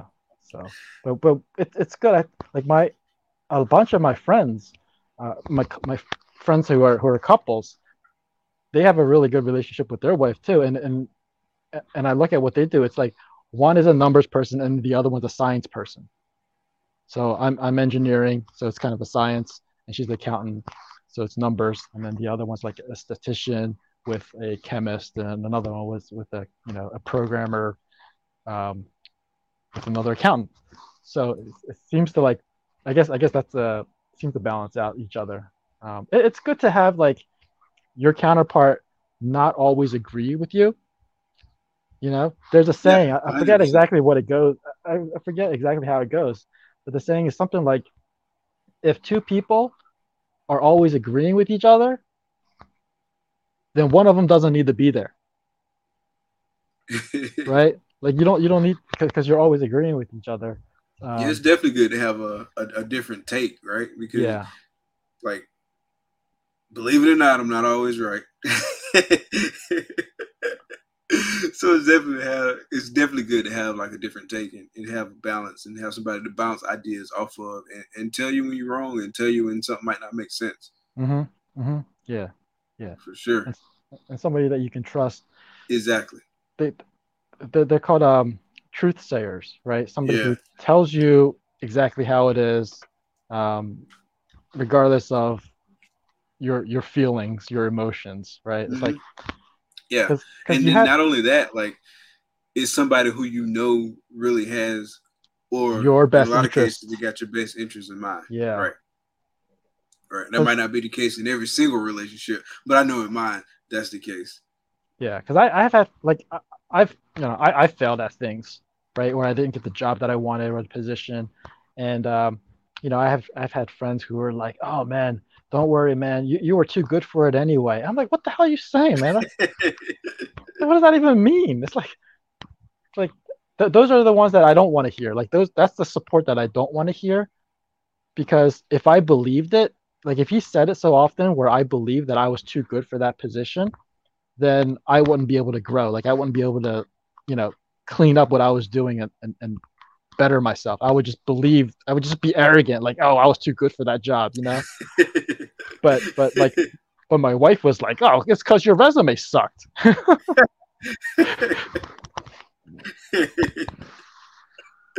So uh, on the subject of work and and your profession and stuff like that, like you mentioned, like you had a story to tell about I oh, going back. Oh, like going that. back. Yeah, yeah. So going back. Um, so, so again, COVID, a blessing and a curse. I, th the job that I'm at right now, I, I work for a, a financial institution. It's a bank. All right. I, I made it sound like bigger than, than it really is. It's a bank. And I was originally hired as a consultant for six months. And this was twenty nineteen. Okay. And so I worked there as a consultant. And as a consultant, you have a key card, a badge to get into the different areas of the building.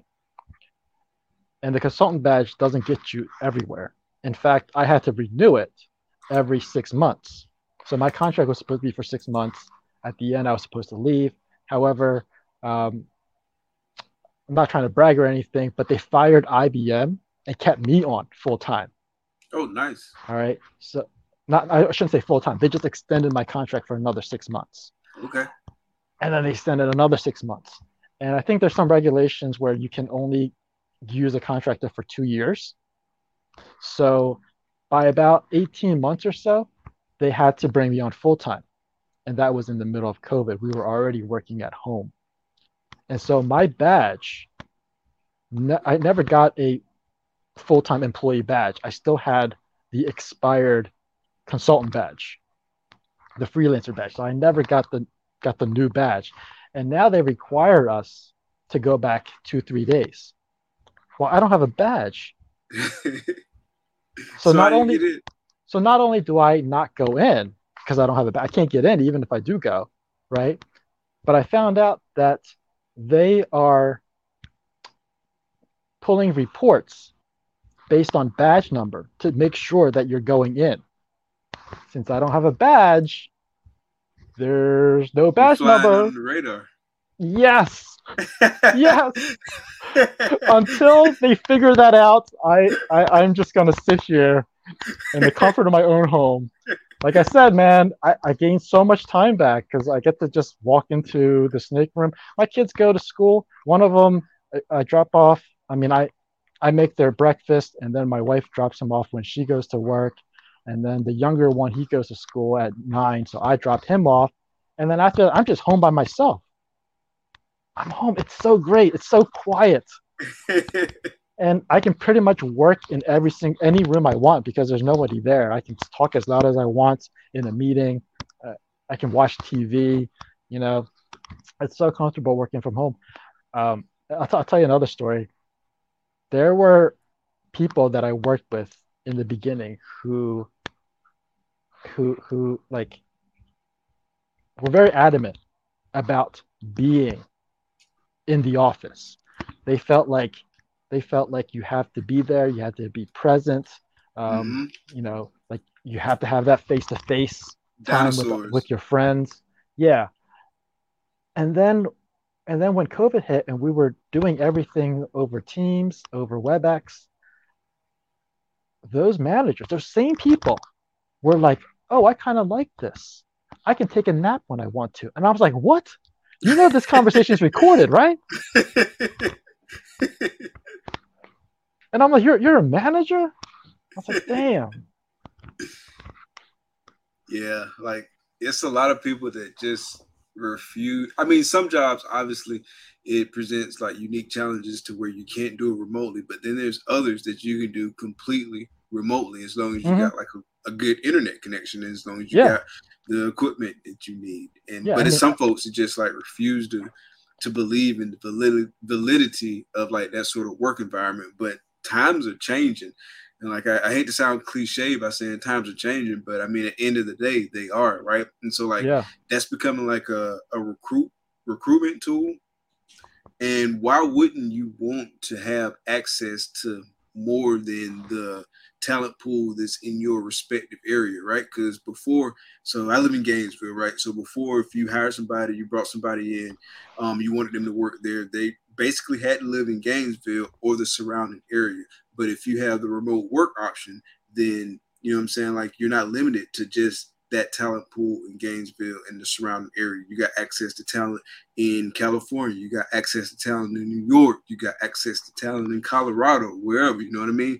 And mm-hmm. so, like, why would you want to limit yourself and limit your organization, right? Yeah. So yeah. that's how I look at it, man. You just got to you, you gotta embrace the future. Like, there's always going to be changes. There's always going to be technological changes. And you can either, like, cower from it and hide in the corner and say, I don't want to do it, or you can stomp your feet and be a dinosaur and get passed by, or you can embrace it and grab grab the bull by the horns and, and be a leader in that space. And I I believe in the latter. That's just my yeah take. yeah. I mean, we we had to adapt to it. I mean, like, I know pre-COVID, there's all these naysayers. Everybody kind of looked down on these people who are telecommuting, but with the COVID, I mean, we had to adapt. We had the business had to keep functioning, right? We had to keep running the business, and so we all adapted to working from home.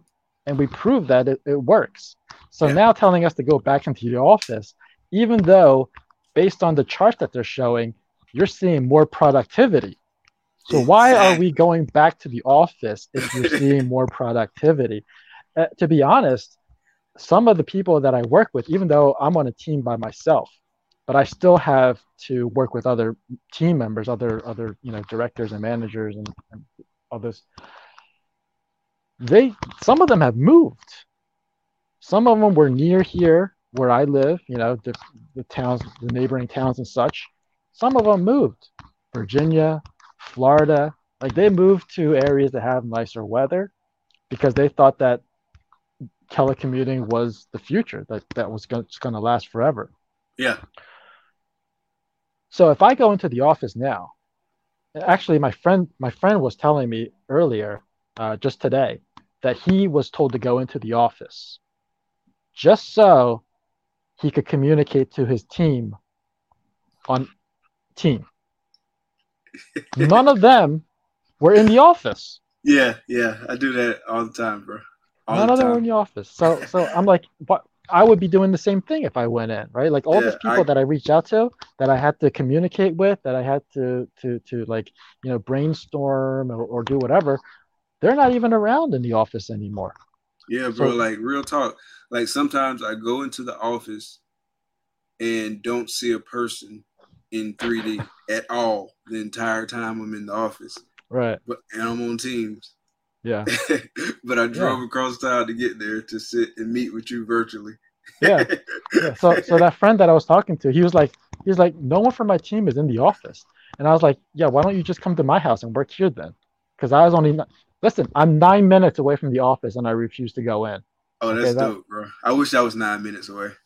Like, I'm probably, like, a legit twelve to fifteen minutes away. Like, if I just drove straight there and there was no traffic, but because mm-hmm. of the traffic and the shitty infrastructure that we got, like, I can be forty-five minutes away from the office just by virtue of the traffic. It's crazy. Wow. Yeah. Wow. Yeah. See, see, you're wasting forty-five minutes. Yeah. If you bill that forty-five minutes on the company's on the company's timesheet, I think they'll they'll have a different opinion about going in. That's what we had to do before. Like I like I said, like I was working eighty hours. Um, sometimes it's a legit eighty hours in the office, right? But other times it's time at a hotel, on a flight, traveling to the client's office. That those are like sometimes it's like one hundred twenty hours a week because I'm doing all that traveling. Like. Like when I'm sleeping at a hotel, I'm billing that time because I should not be in the hotel sleeping. I should be in my own bed sleeping. You know what I'm saying? Like, I'm not comfortable there. So you guys are paying for this. That's what I'm saying. Yeah, man. Hey, so what's your thoughts? I wanted to pick your brain on this. What's your thoughts on like some of the changes coming up with Morph Market?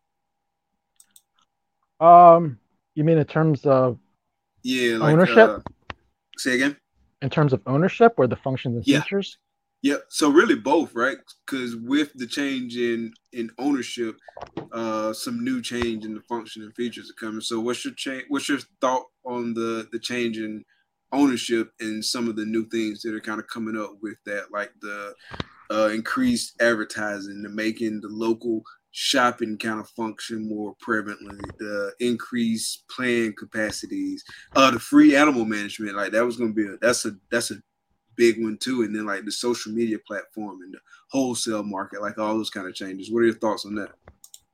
I, I'm not concerned about it at all. In, in fact, I, I welcome it. You know, I think I think change is good. I think e even even if it doesn't work out, we we can learn from it. I mean, you can see what John has done with the recent Morph Market, where you added all these functions and features. I mean, it does kind of clutter it a little bit, but that's kind of the the process, right? You you come out with an idea, you you put it in place, you see how it works, and then you adjust it, you fine tune it, right? We we did that before, um, and we still do it now with with the financial company that I'm at. Is we we we come out with these functions and features, and then we we have data to see how the user's interacting with it. And based on that, we fine tune it, tweak it a little bit to make it easier. You know, we have a user experience team who then looks at that data and says, you know what, this this this thing is actually causing problems. This is causing confusion. But if we move it to up here, we're going to get much better, better, better results. So same thing with Morph Market. I'm not I'm not concerned at all with with the changes. Um, I do like the fact that they're going to allow a higher limit um, per per tier. I guess they're calling it tier, right? Because I, yeah, I, I think it was like uh, increasing it by a third per tier. Yeah, yeah. So that, that's going to be great, um, and, and I think it makes sense because if you look at my growth, most most other people, I'm assuming, is going to have a similar growth. Um, what do you call it? The velocity of growth is going to be pretty similar. So so we're, we're all still producing maybe the same quantity of animals, but they're of higher caliber. And so you have to increase the price. And so I think I think they're doing, they're, they're seeing that. I think they're, they're seeing that breeders are, are producing, you know, less or, or same number of animals, the cost is increasing, the value is increasing, and so they have to adjust for that as well. So you can see that happening. And, and I kind of like it because b before, when I was in the lower tier, I, I would get by with, you know, whatever the number of animals. Let's say it was thirty, right? Let's say thirty, and I was producing all these animals that were like three, four, five hundred dollars. I could get by on that tier. But then all of a sudden, I hit, you know, a jackpot. And I hit, I hit two jackpots. They're both male. I don't need two two powerhouse males. I'm going to sell one. And that one male is like, you know, three thousand dollars. Now, all of a sudden, I have to change my tier just because of that one male that I want to sell. Like, it doesn't make any sense. So, so I think this is, it's all good. It's all good. I think, I think what they're doing is great. I think, you know, cleaning up all those features, making it simpler, um, you know, all, all the chats, all the, so I, I want to see what they're doing with the social media side of it, because they did say Me that. Too. The Facebook and all that, they don't allow sales, right? Or, or they frown upon it. But they're going to have a platform where, where that is allowed, and specifically for, for selling animals. They, the only piece that I can't figure out is how do we draw new people into that platform that are not reptile people? Because before on Facebook, if I post a picture, a lot of people are not reptile people and they still see the picture because I made it public. Right. So how do we draw in new people into the hobby and let them see the awesome animals that we're creating on this new platform that's specifically for reptile people, right? Like, sure. no no one else who, who doesn't know about reptiles would come and join that if they didn't already like reptiles to begin with. Yeah, one hundred percent. one hundred percent. So that's, like, I, I don't that's, think, like, some of those other, like, social media platforms would go away, per se.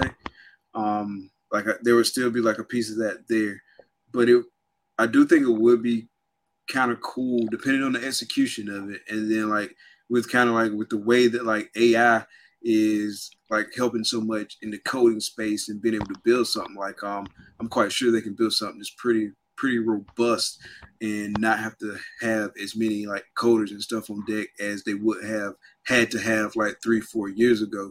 And so like, I feel like it's probably uh, some ground they can make up in that space. So that was uh, one of the interesting things to me too, um, in terms of like the social media platform. The other thing that stood out to me too was like kind of like the husbandry. Like I know they have some functionality mm-hmm. in there right now, yep. but um, they don't really kind of have like all of the stuff that you really need to be right. like a true kind of like one-stop shop husbandry app. And so if they add some more of that stuff, I feel like for them as a company, that's going to be game game game changing, uh, considering like so many people are already on that platform on a daily basis. Because I know for me, like, bro, it's, it's crazy. Like, I go to Morph Market probably way too much, because sometimes I'll open up my phone, bro, and I'm going somewhere else, but my thumbs will start typing Morph Market just because they're so used to it. Like, oh, he put the phone in his hand, he must be going to Morph Market.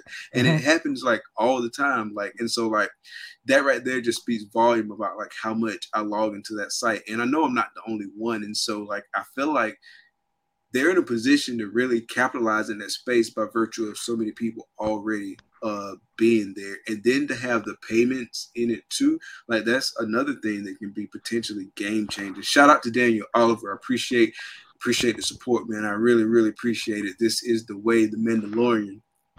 Um, But yeah, they got the potential to to make it game changing. So it'll be interesting to see like which way they go with it. Even the wholesale aspect, uh, they have wholesale capability for accredited buyers or whatever they call them. Like uh, that's a, that's an opportunity. So I'm definitely looking forward uh, to seeing like where it goes. Like like every uh, upgrade or like new feature that he was talking about in that video, like everyone intrigued me. Um, just to some level, to some degree. So it'll be interesting to see like kind of how it grows um in the coming years and coming months. Yeah, definitely. Coming months and coming years. Definitely. Same same thing with me. I I I agreed that I agree with all the updates that they wanted to make. Um, and, and like you said, it's really going to be up to execution because they were all great ideas. Mm-hmm. Um, with with the husbandry, with the breedings, the projects, you know, the clutches, like all that stuff where we can track. Um, parents and lineage, they're working on it. You can see that there's already some features in there where you can put in your breeders. Um, you can plan out plan out the uh, the pairings and things like that. That's one of the reasons why I'm hesitant to get onto um, Husbandry Pro or or Clutch. Uh, nothing against them. I, I didn't use them, so I, I I don't have anything to critique, but with my, you know, two decades in the technology field, um, and now the last two years working as an analyst, like I, I work with data a lot, right? And so data is like, data is the key. Like, yeah, whoever has the data is is going to be the one you go to. And right now, Morph Market has so much more data than the other two. Um, the other two applications.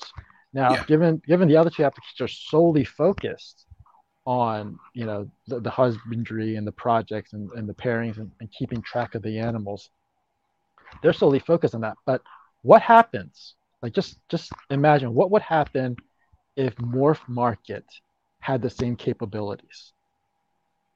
I think that we would all funnel into Morph Market. I think so too.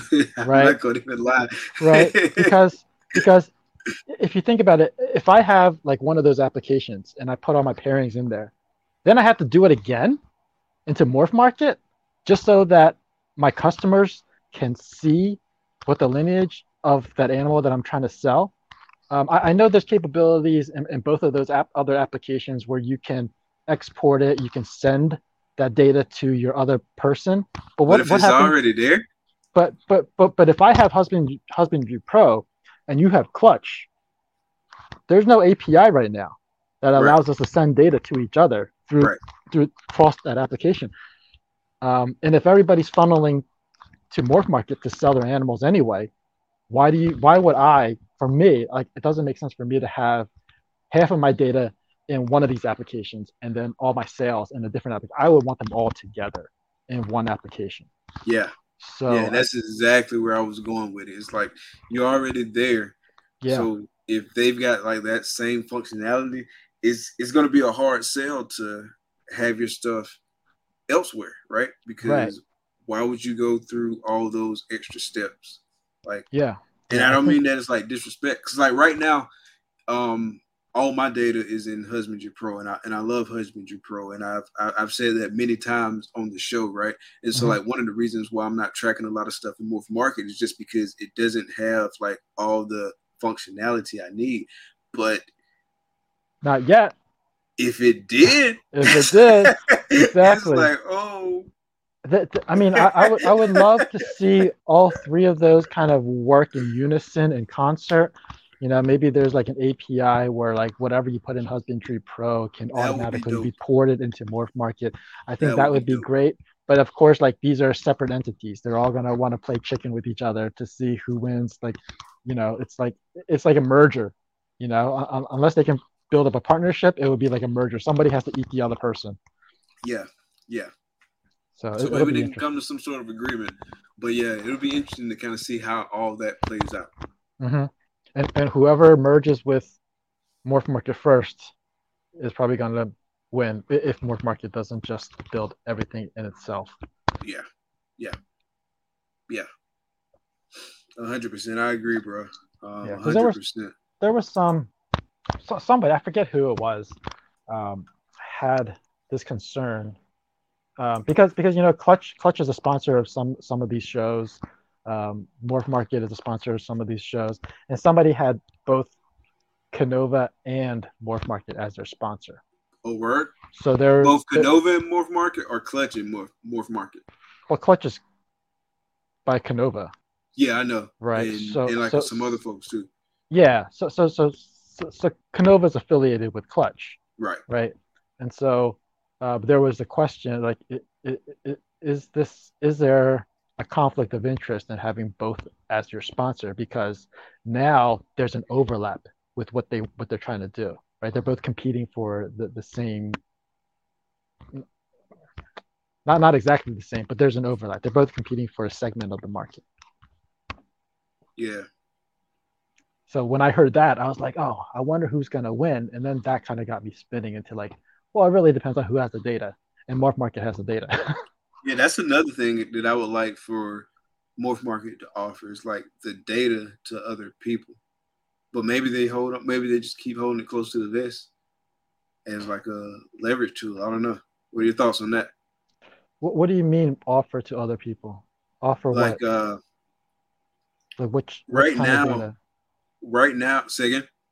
Like, what kind of data do you think it would be advantageous to offer to other people?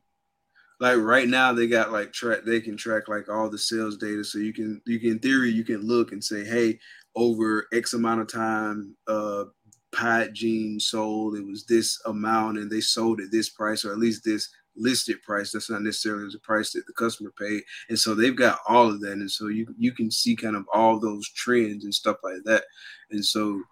There could be some use cases for that data, for that data. Yeah, there. I don't think they're going to offer it um, like just just to hobbyists um, and little businesses. I, I think most people might not really even know what to do. Like I'm an analyst now, so I can probably go through it. And, and before this job, I was I, I had some like data mining experience. So I can probably go through it, but like not a lot of people actually has the background to analyze data. Um, oh, oh, funny thing, before before I dive, dive too deep into that, uh, I learned as an analyst that I can take the same set of data and manipulate it to help you prove a point or to negate you. Like it's the same set of data, which is really interesting, right? Like it's it's the same data. I just transform it to support right. you or to negate you. I, it's it's it's really it, it kind of blew me away because there were there were studies. I mean, like like even recently that one guy, um, what, what's his name, Liam, Liam who did like oh the dude with the yeah uh, the the, the, racks the racks versus enclosures. Yeah, yeah. So it, when he said, "Oh, there's data to support this," and in my mind, I'm like, I'm gonna need to see that data. Like I, I don't know. I like I mean I'm not saying he's manipulating the data because the data could have already been transformed to him. Like he somebody already like analyzed it and then gave it to him maybe maybe. But but it's just funny that like my, my mindset is different now just because yeah. I can manipulate the data and, and have two completely different perspectives.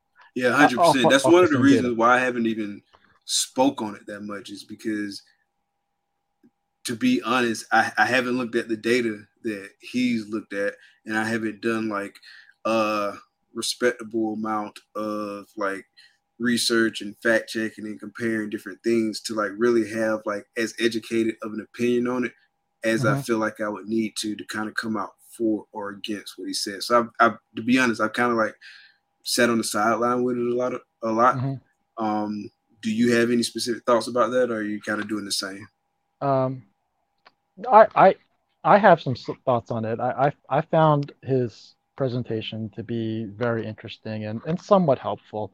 Um, but I know I kind of sidetracked it. Let's go back to to, to what. Can you just re-ask that question earlier from earlier? Which one was it? Uh, we got it, sidetracked for sure. Yeah, I got sidetracked because I because we started talking about data, and then I wanted to tell you that I can take the same data and, and turn it into different ways. But what, what was the question? What what were we trying to answer? So we were talking about Morph Market and yeah. the new functionality they offer, and how if uh oh oh if why would they offering... offer it offer to other people, right? Yeah. Okay, okay. Uh, I I know that just just speaking to John um, prior to his most recent announcement, he it didn't sound like he was going to offer it. Um, certainly, if there was a need, he would be open to possibly you know exporting that data depending on what you, what you needed, if there was a true need. But what he wanted to do with that data is, you know, obviously we know how many pies are sold. He knows how many pies are sold. He knows the prices that they were sold at. Um, and he can break it down to, you know, Orange Dream pies, Yellow Belly pies, Yellow Belly Enchi pies, Yellow Belly Orange Dream Enchi pies, and what the costs were. All, he has all the historical data. What he was going to do um, at the time when I was speaking to him, he was going to, in the price field, in the price field, or next to the price field, there was going to be a suggested price based on historical data. Yeah, that's what actually where I was about to go with it. Not the suggested price functionality, but just like a, a use case for the data. It's just like looking at like very recent data of like current prices. So instead of having to click through and figure out like, hey, how much are people pricing this at? Like you can just look at the data and say, hey, this is where I want to be, but go ahead. Sorry to cut you off. Right, but he he, he wasn't even going to have you look at the data. He was just going to spoon analyze feed it, to, it. Yeah. yeah, and spoon feed it to you so that you can probably see, like, it, once you put in your animal, you know, whether it's a hatchling or a breeder or whatever, and you put in the genetic traits that it has, um, when you get to the part where it asks for price, he was going to suggest a price or at least give you a range, right? Like the lowest one sold for five hundred and the most expensive one sold for seven fifty. Like he was going to give you a range or something like that, at least give you some kind of idea where your price should fall. I like that. So, and maybe y'all didn't get into like the details of how that suggested price would be calculated, but is it going to factor in sex? And is it going to factor in kind of like, well, he has all that data. Prices? He has all that data, so yes, yeah, so I would I, imagine he would use it. He would, yeah, I think yeah. he would use it. I mean, um, because like a, a Dreamsicle female now versus a Dreamsicle female like three years ago might be a different mm-hmm. price. You know what I mean? Yeah, yeah, yeah. I mean, we could do so much with the data. I mean, we can, we can, like I said, I'm an analyst now, so I know we can do a lot. I mean, we don't have to look at it from from the beginning of time. You know, he could just look at it from six months ago. Yeah. Right, and then just give you a suggested price or at least a suggested range. I don't know if he's still going to do that with the change of ownership now, but um, but yeah, c- certainly I just wanted to touch on that because like just, just to explore that that example that you gave a little bit more. That's dope. Um, yeah, that would be, and maybe they'll still come out with that. You know what I mean? Mm-hmm. Yeah. Okay. You know, okay. They have a suggestion box where. Or support email. So if, if enough of us want it and we ask for it, they're going to see a need. Yeah. Like, hint, hint, up. Nudge, nudge, you know. The people have spoken. We can send yeah. them a clip of this too. Mm-hmm. The people have spoken. All right, bro. So we're coming up on two hours, man. The time has flown. Like I, I didn't even realize we had been on it for two hours. So that's what's up. Yeah. So that lets me know good conversation right there. Before I let you get out of here and enjoy the rest of your night, I do have some wrap-up questions for you. Oh, no. Oh, no. And so these kind of random questions. And so the first one is, if you could live anywhere in the world, where would it be and why? Anywhere in the world? I haven't traveled enough to know where I really want to go. I did hear that, well, actually, I went to Costa Rica on a work-related okay. trip. Um, and this was many, many years ago. Like, we, we went, it was a work-related trip. It just came up suddenly. I went there, um, and I went there to work. I went there, I was in meetings. I was talking to the team, trying to get them, you know, understanding of what this project meant for the company, because the project was going to be uh, a third of the company's revenue. So it was a very big project, right? And we had like, I don't know, twenty clients, but this one client that we have, it was going to be a third of the, of the, the revenue. So I went there to work, and I worked my ass off, and it was a, it was like a two-day business trip to, to that branch in Costa Rica. I took one picture out of a taxi cab. It was kind of like their Uber, right? I took one picture and I posted on Facebook, and everyone in the Philadelphia office, that's that's the office that I was, that I was supposed to work at, that I always go to, mm-hmm. they were furious. They thought I took a vacation. Just off of one picture out of a cab. They thought I was on vacation. They were like, oh, we couldn't find you.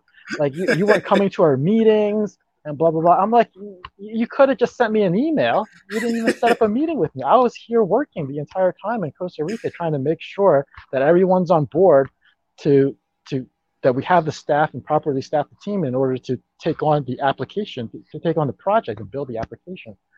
So yeah, so, so they were fierce. But my time there was fantastic. They call it a slice of heaven. Um, but and again, this was several years ago. Now, recently, another coworker went for actual vacation, not for a business trip. And they said, like they, they sent me pictures. I mean, the, the picture, like there there were these mountains and cliffs, and these hotels are, are built on these mountains. They're overhanging. It was like what you see in, in movies and, and advertisement where there, there's a pool that is like hanging in the middle of the air. And you can dive in and you basically look down the cliff. It was like this clear, I mean, it's beautiful. So nice. Based on my limited travel experience, I, I would have to say Costa Rica. Gotcha. Okay. Okay. That's what's up. Yeah, and a nice and a nice story to go along with it. That's dope. Yeah, that's funny. They thought you was on vac- on vacation. One picture, just one picture. They were furious. They were, I, I, and it's funny because I came back. I, I went on this trip with my V P. Okay, like I was a director. Um, I had my manager. I had another colleague that was same level of director, and our V P, and our senior V P. Okay, so like there's like six of us, I think, all went to to Costa Rica um, on a business trip. When I came back, all those people were furious, and they complained to my V P and to my senior V P, and they and they, and those guys were like, "Shut up! He was working with us. I was there." We're all on vacation. All right, bro. So next one. So if you can have dinner with any three people, dead or alive, who would it be and why? Oh, oh my God. Dead or alive. Never really thought about this. Uh, you ever watch those movies where like people go back in time and then and then everybody says, you know, it's a bad idea, you know, because you're going to change history, or, or or you might find out something in history and, and change the future, blah, blah, blah. Um, yeah. So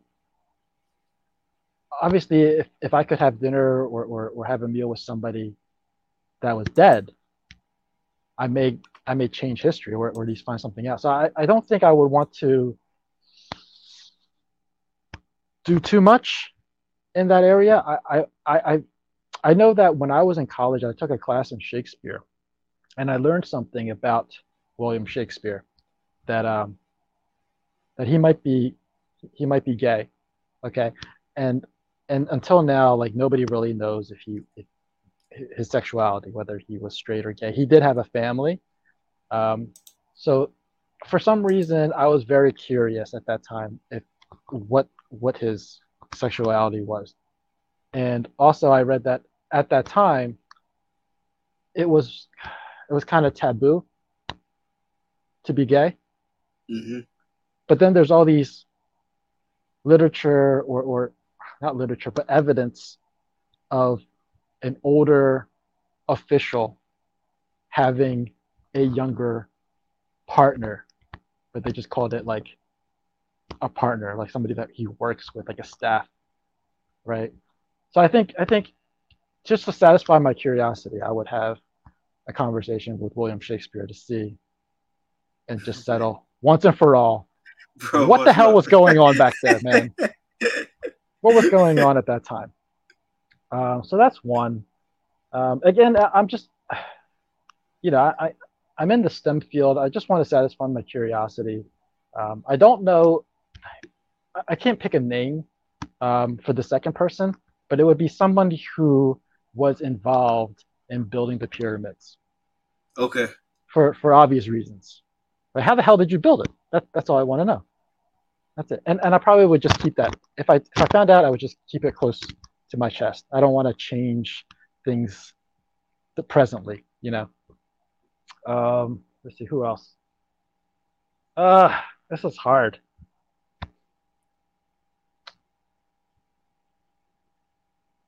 Maybe Jesus. And okay. and I don't I don't really need to have a conversation with him. I just want to look at him. I just want to see what color he is, his complexion. That's all. That's it. Gotcha. Gotcha. All right. So the next one, bro. If you won ten million dollars tomorrow, how would you invest it? Can I get those in ones? No, no, no. It's going to take you a while to spend those, bro. Mm-hmm.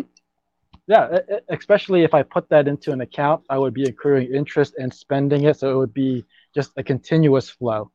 Yeah. You know, passive income is what we call it, right? Um, I mean, right right now, right now the, the, the investing in property is, is kind of tough right now. But, I mean, I, I would probably find my way to do it. You know, I've I've always wanted to, like, we have some property, but they're just single units. Um, and I heard that the really, the real way to do it, if you want to invest in property, is to purchase a multi-unit building, like with eight units or ten units or twelve units, whatever. Yeah.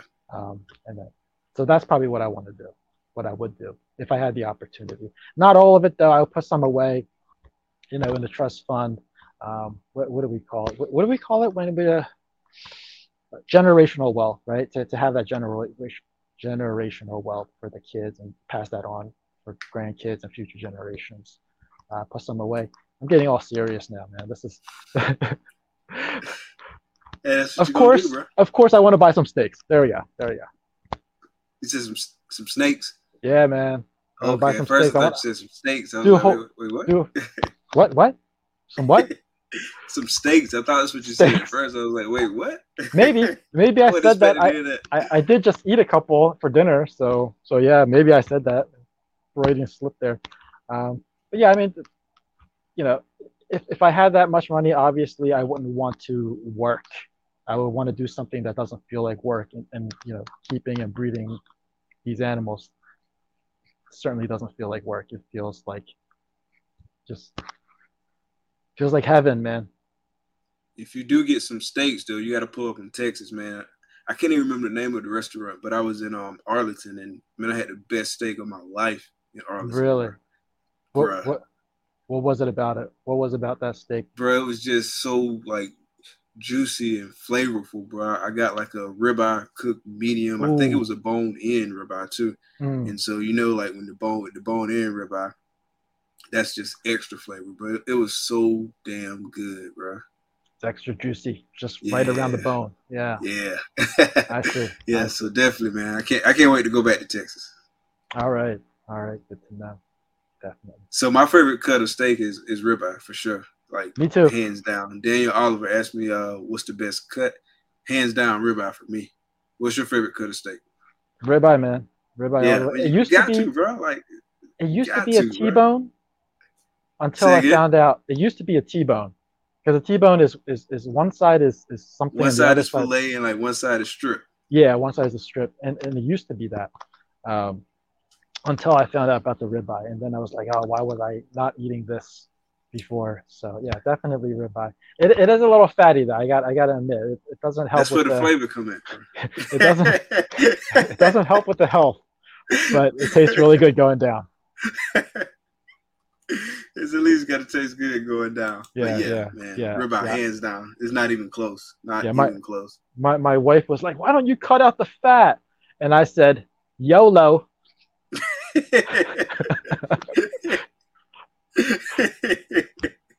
That was my response. That was it. She just she just like gave me a bad look and then just like, yeah, whatever.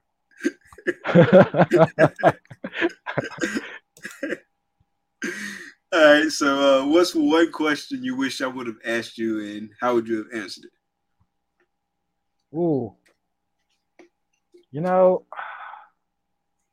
I mean, I'm my, my mind right now is, is fixated on, on these animals, on, on reptiles. So the only thing that comes to mind is I wish you asked me what my next purchase was going to be. Or right, what, what I hope my next. Be? I don't know, man. I gotta go take my yoga class. I'll see you later. no, um, no. It's it's like what? It's like ten o'clock, and nobody nobody has yoga class. Um, I'm actually getting into dwarf retics. Oh, okay. That's what's yeah, up. dwarf dwarf retics. And what I want specifically is a super phantom dwarf retic, which is a leucistic snake. It's all white with blue eyes. So it's a, it, essentially it's a bell, but it's it's uh it's a retic. And the reason is I already have a what is it called? Oh my god, these names, these names. Um, Orange Ghost Stripe, super dwarf retic. Oh, they have an orange ghost in them? Yeah, yeah, super it's called dwarf? Orange. Yes, super dwarf. It's called Orange Ghost Stripe, not just ghost. It does. It doesn't really have the ghost look like like our ball pythons. Um, it's it's got an orangish color and it's got a stripe down the back. That's I think what gives it the name Orange Ghost Stripe. I have no idea why the word ghost is in there. It doesn't. I, I don't know. Maybe it fades it out a little bit. I don't know. But it's interesting because the Orange Ghost Stripe is a recessive mutation. All right. The Phantom is a codon mutation, but somehow so Orange Ghost Stripe is one mutation. It's one Just mutation, one. But it's recessive, so you need two copies two of the copies gene. Of it. Mm-hmm. Phantom is a codon, right? So if you have a super phantom, that's two copies of phantom, but it's a codon because one copy shows some difference, mm-hmm. and then the, the two of them, it's kind of like lesser, right? You have lesser, and then you have super lesser, which makes it True. a bell. True. Um, Actually, actually, it's just like Phantom and ball pythons because we have Phantom as well. Um, but what's interesting in the retic is even though one is a codon and one is a recessive, there is an allelic reaction between those. So what happens when you get a Phantom het orange ghost stripe is the animal, when it hatches out, it's completely white, just like a bell. But as it grows, it starts to get spots. It starts to get black spots.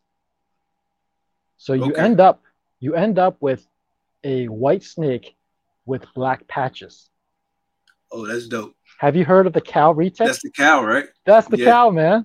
Okay. That's the cow. Yeah.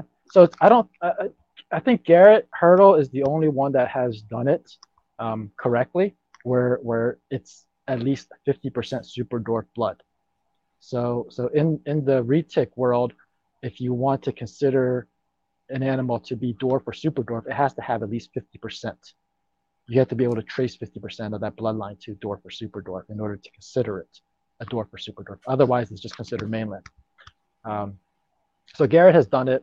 I think he made a pair, uh, a male and a female, cow, super dwarf, retics. And yes, uh, money is not the motivational driver here. Um, we can have a conversation about why I want to do this, but just f- for for interest, for entertainment, guess how much he sold that animal for? A cow super dwarf retic. forty K. Oh, you're so generous. I think it was twenty. twenty? Yeah, it was twenty. So you saying yes made me want to just go high. uh, yeah. twenty, okay. Mm-hmm.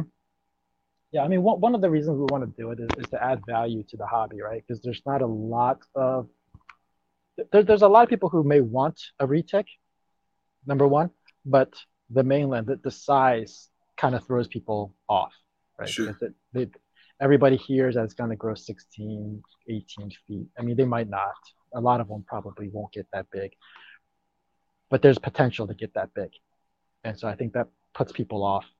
So if we're able to create the same thing, but in a much smaller size, that's going to draw more people into the hobby and give right. people the opportunity to have a beautiful animal that they want and be able to keep them in, in a relatively maintainable um, you know, size.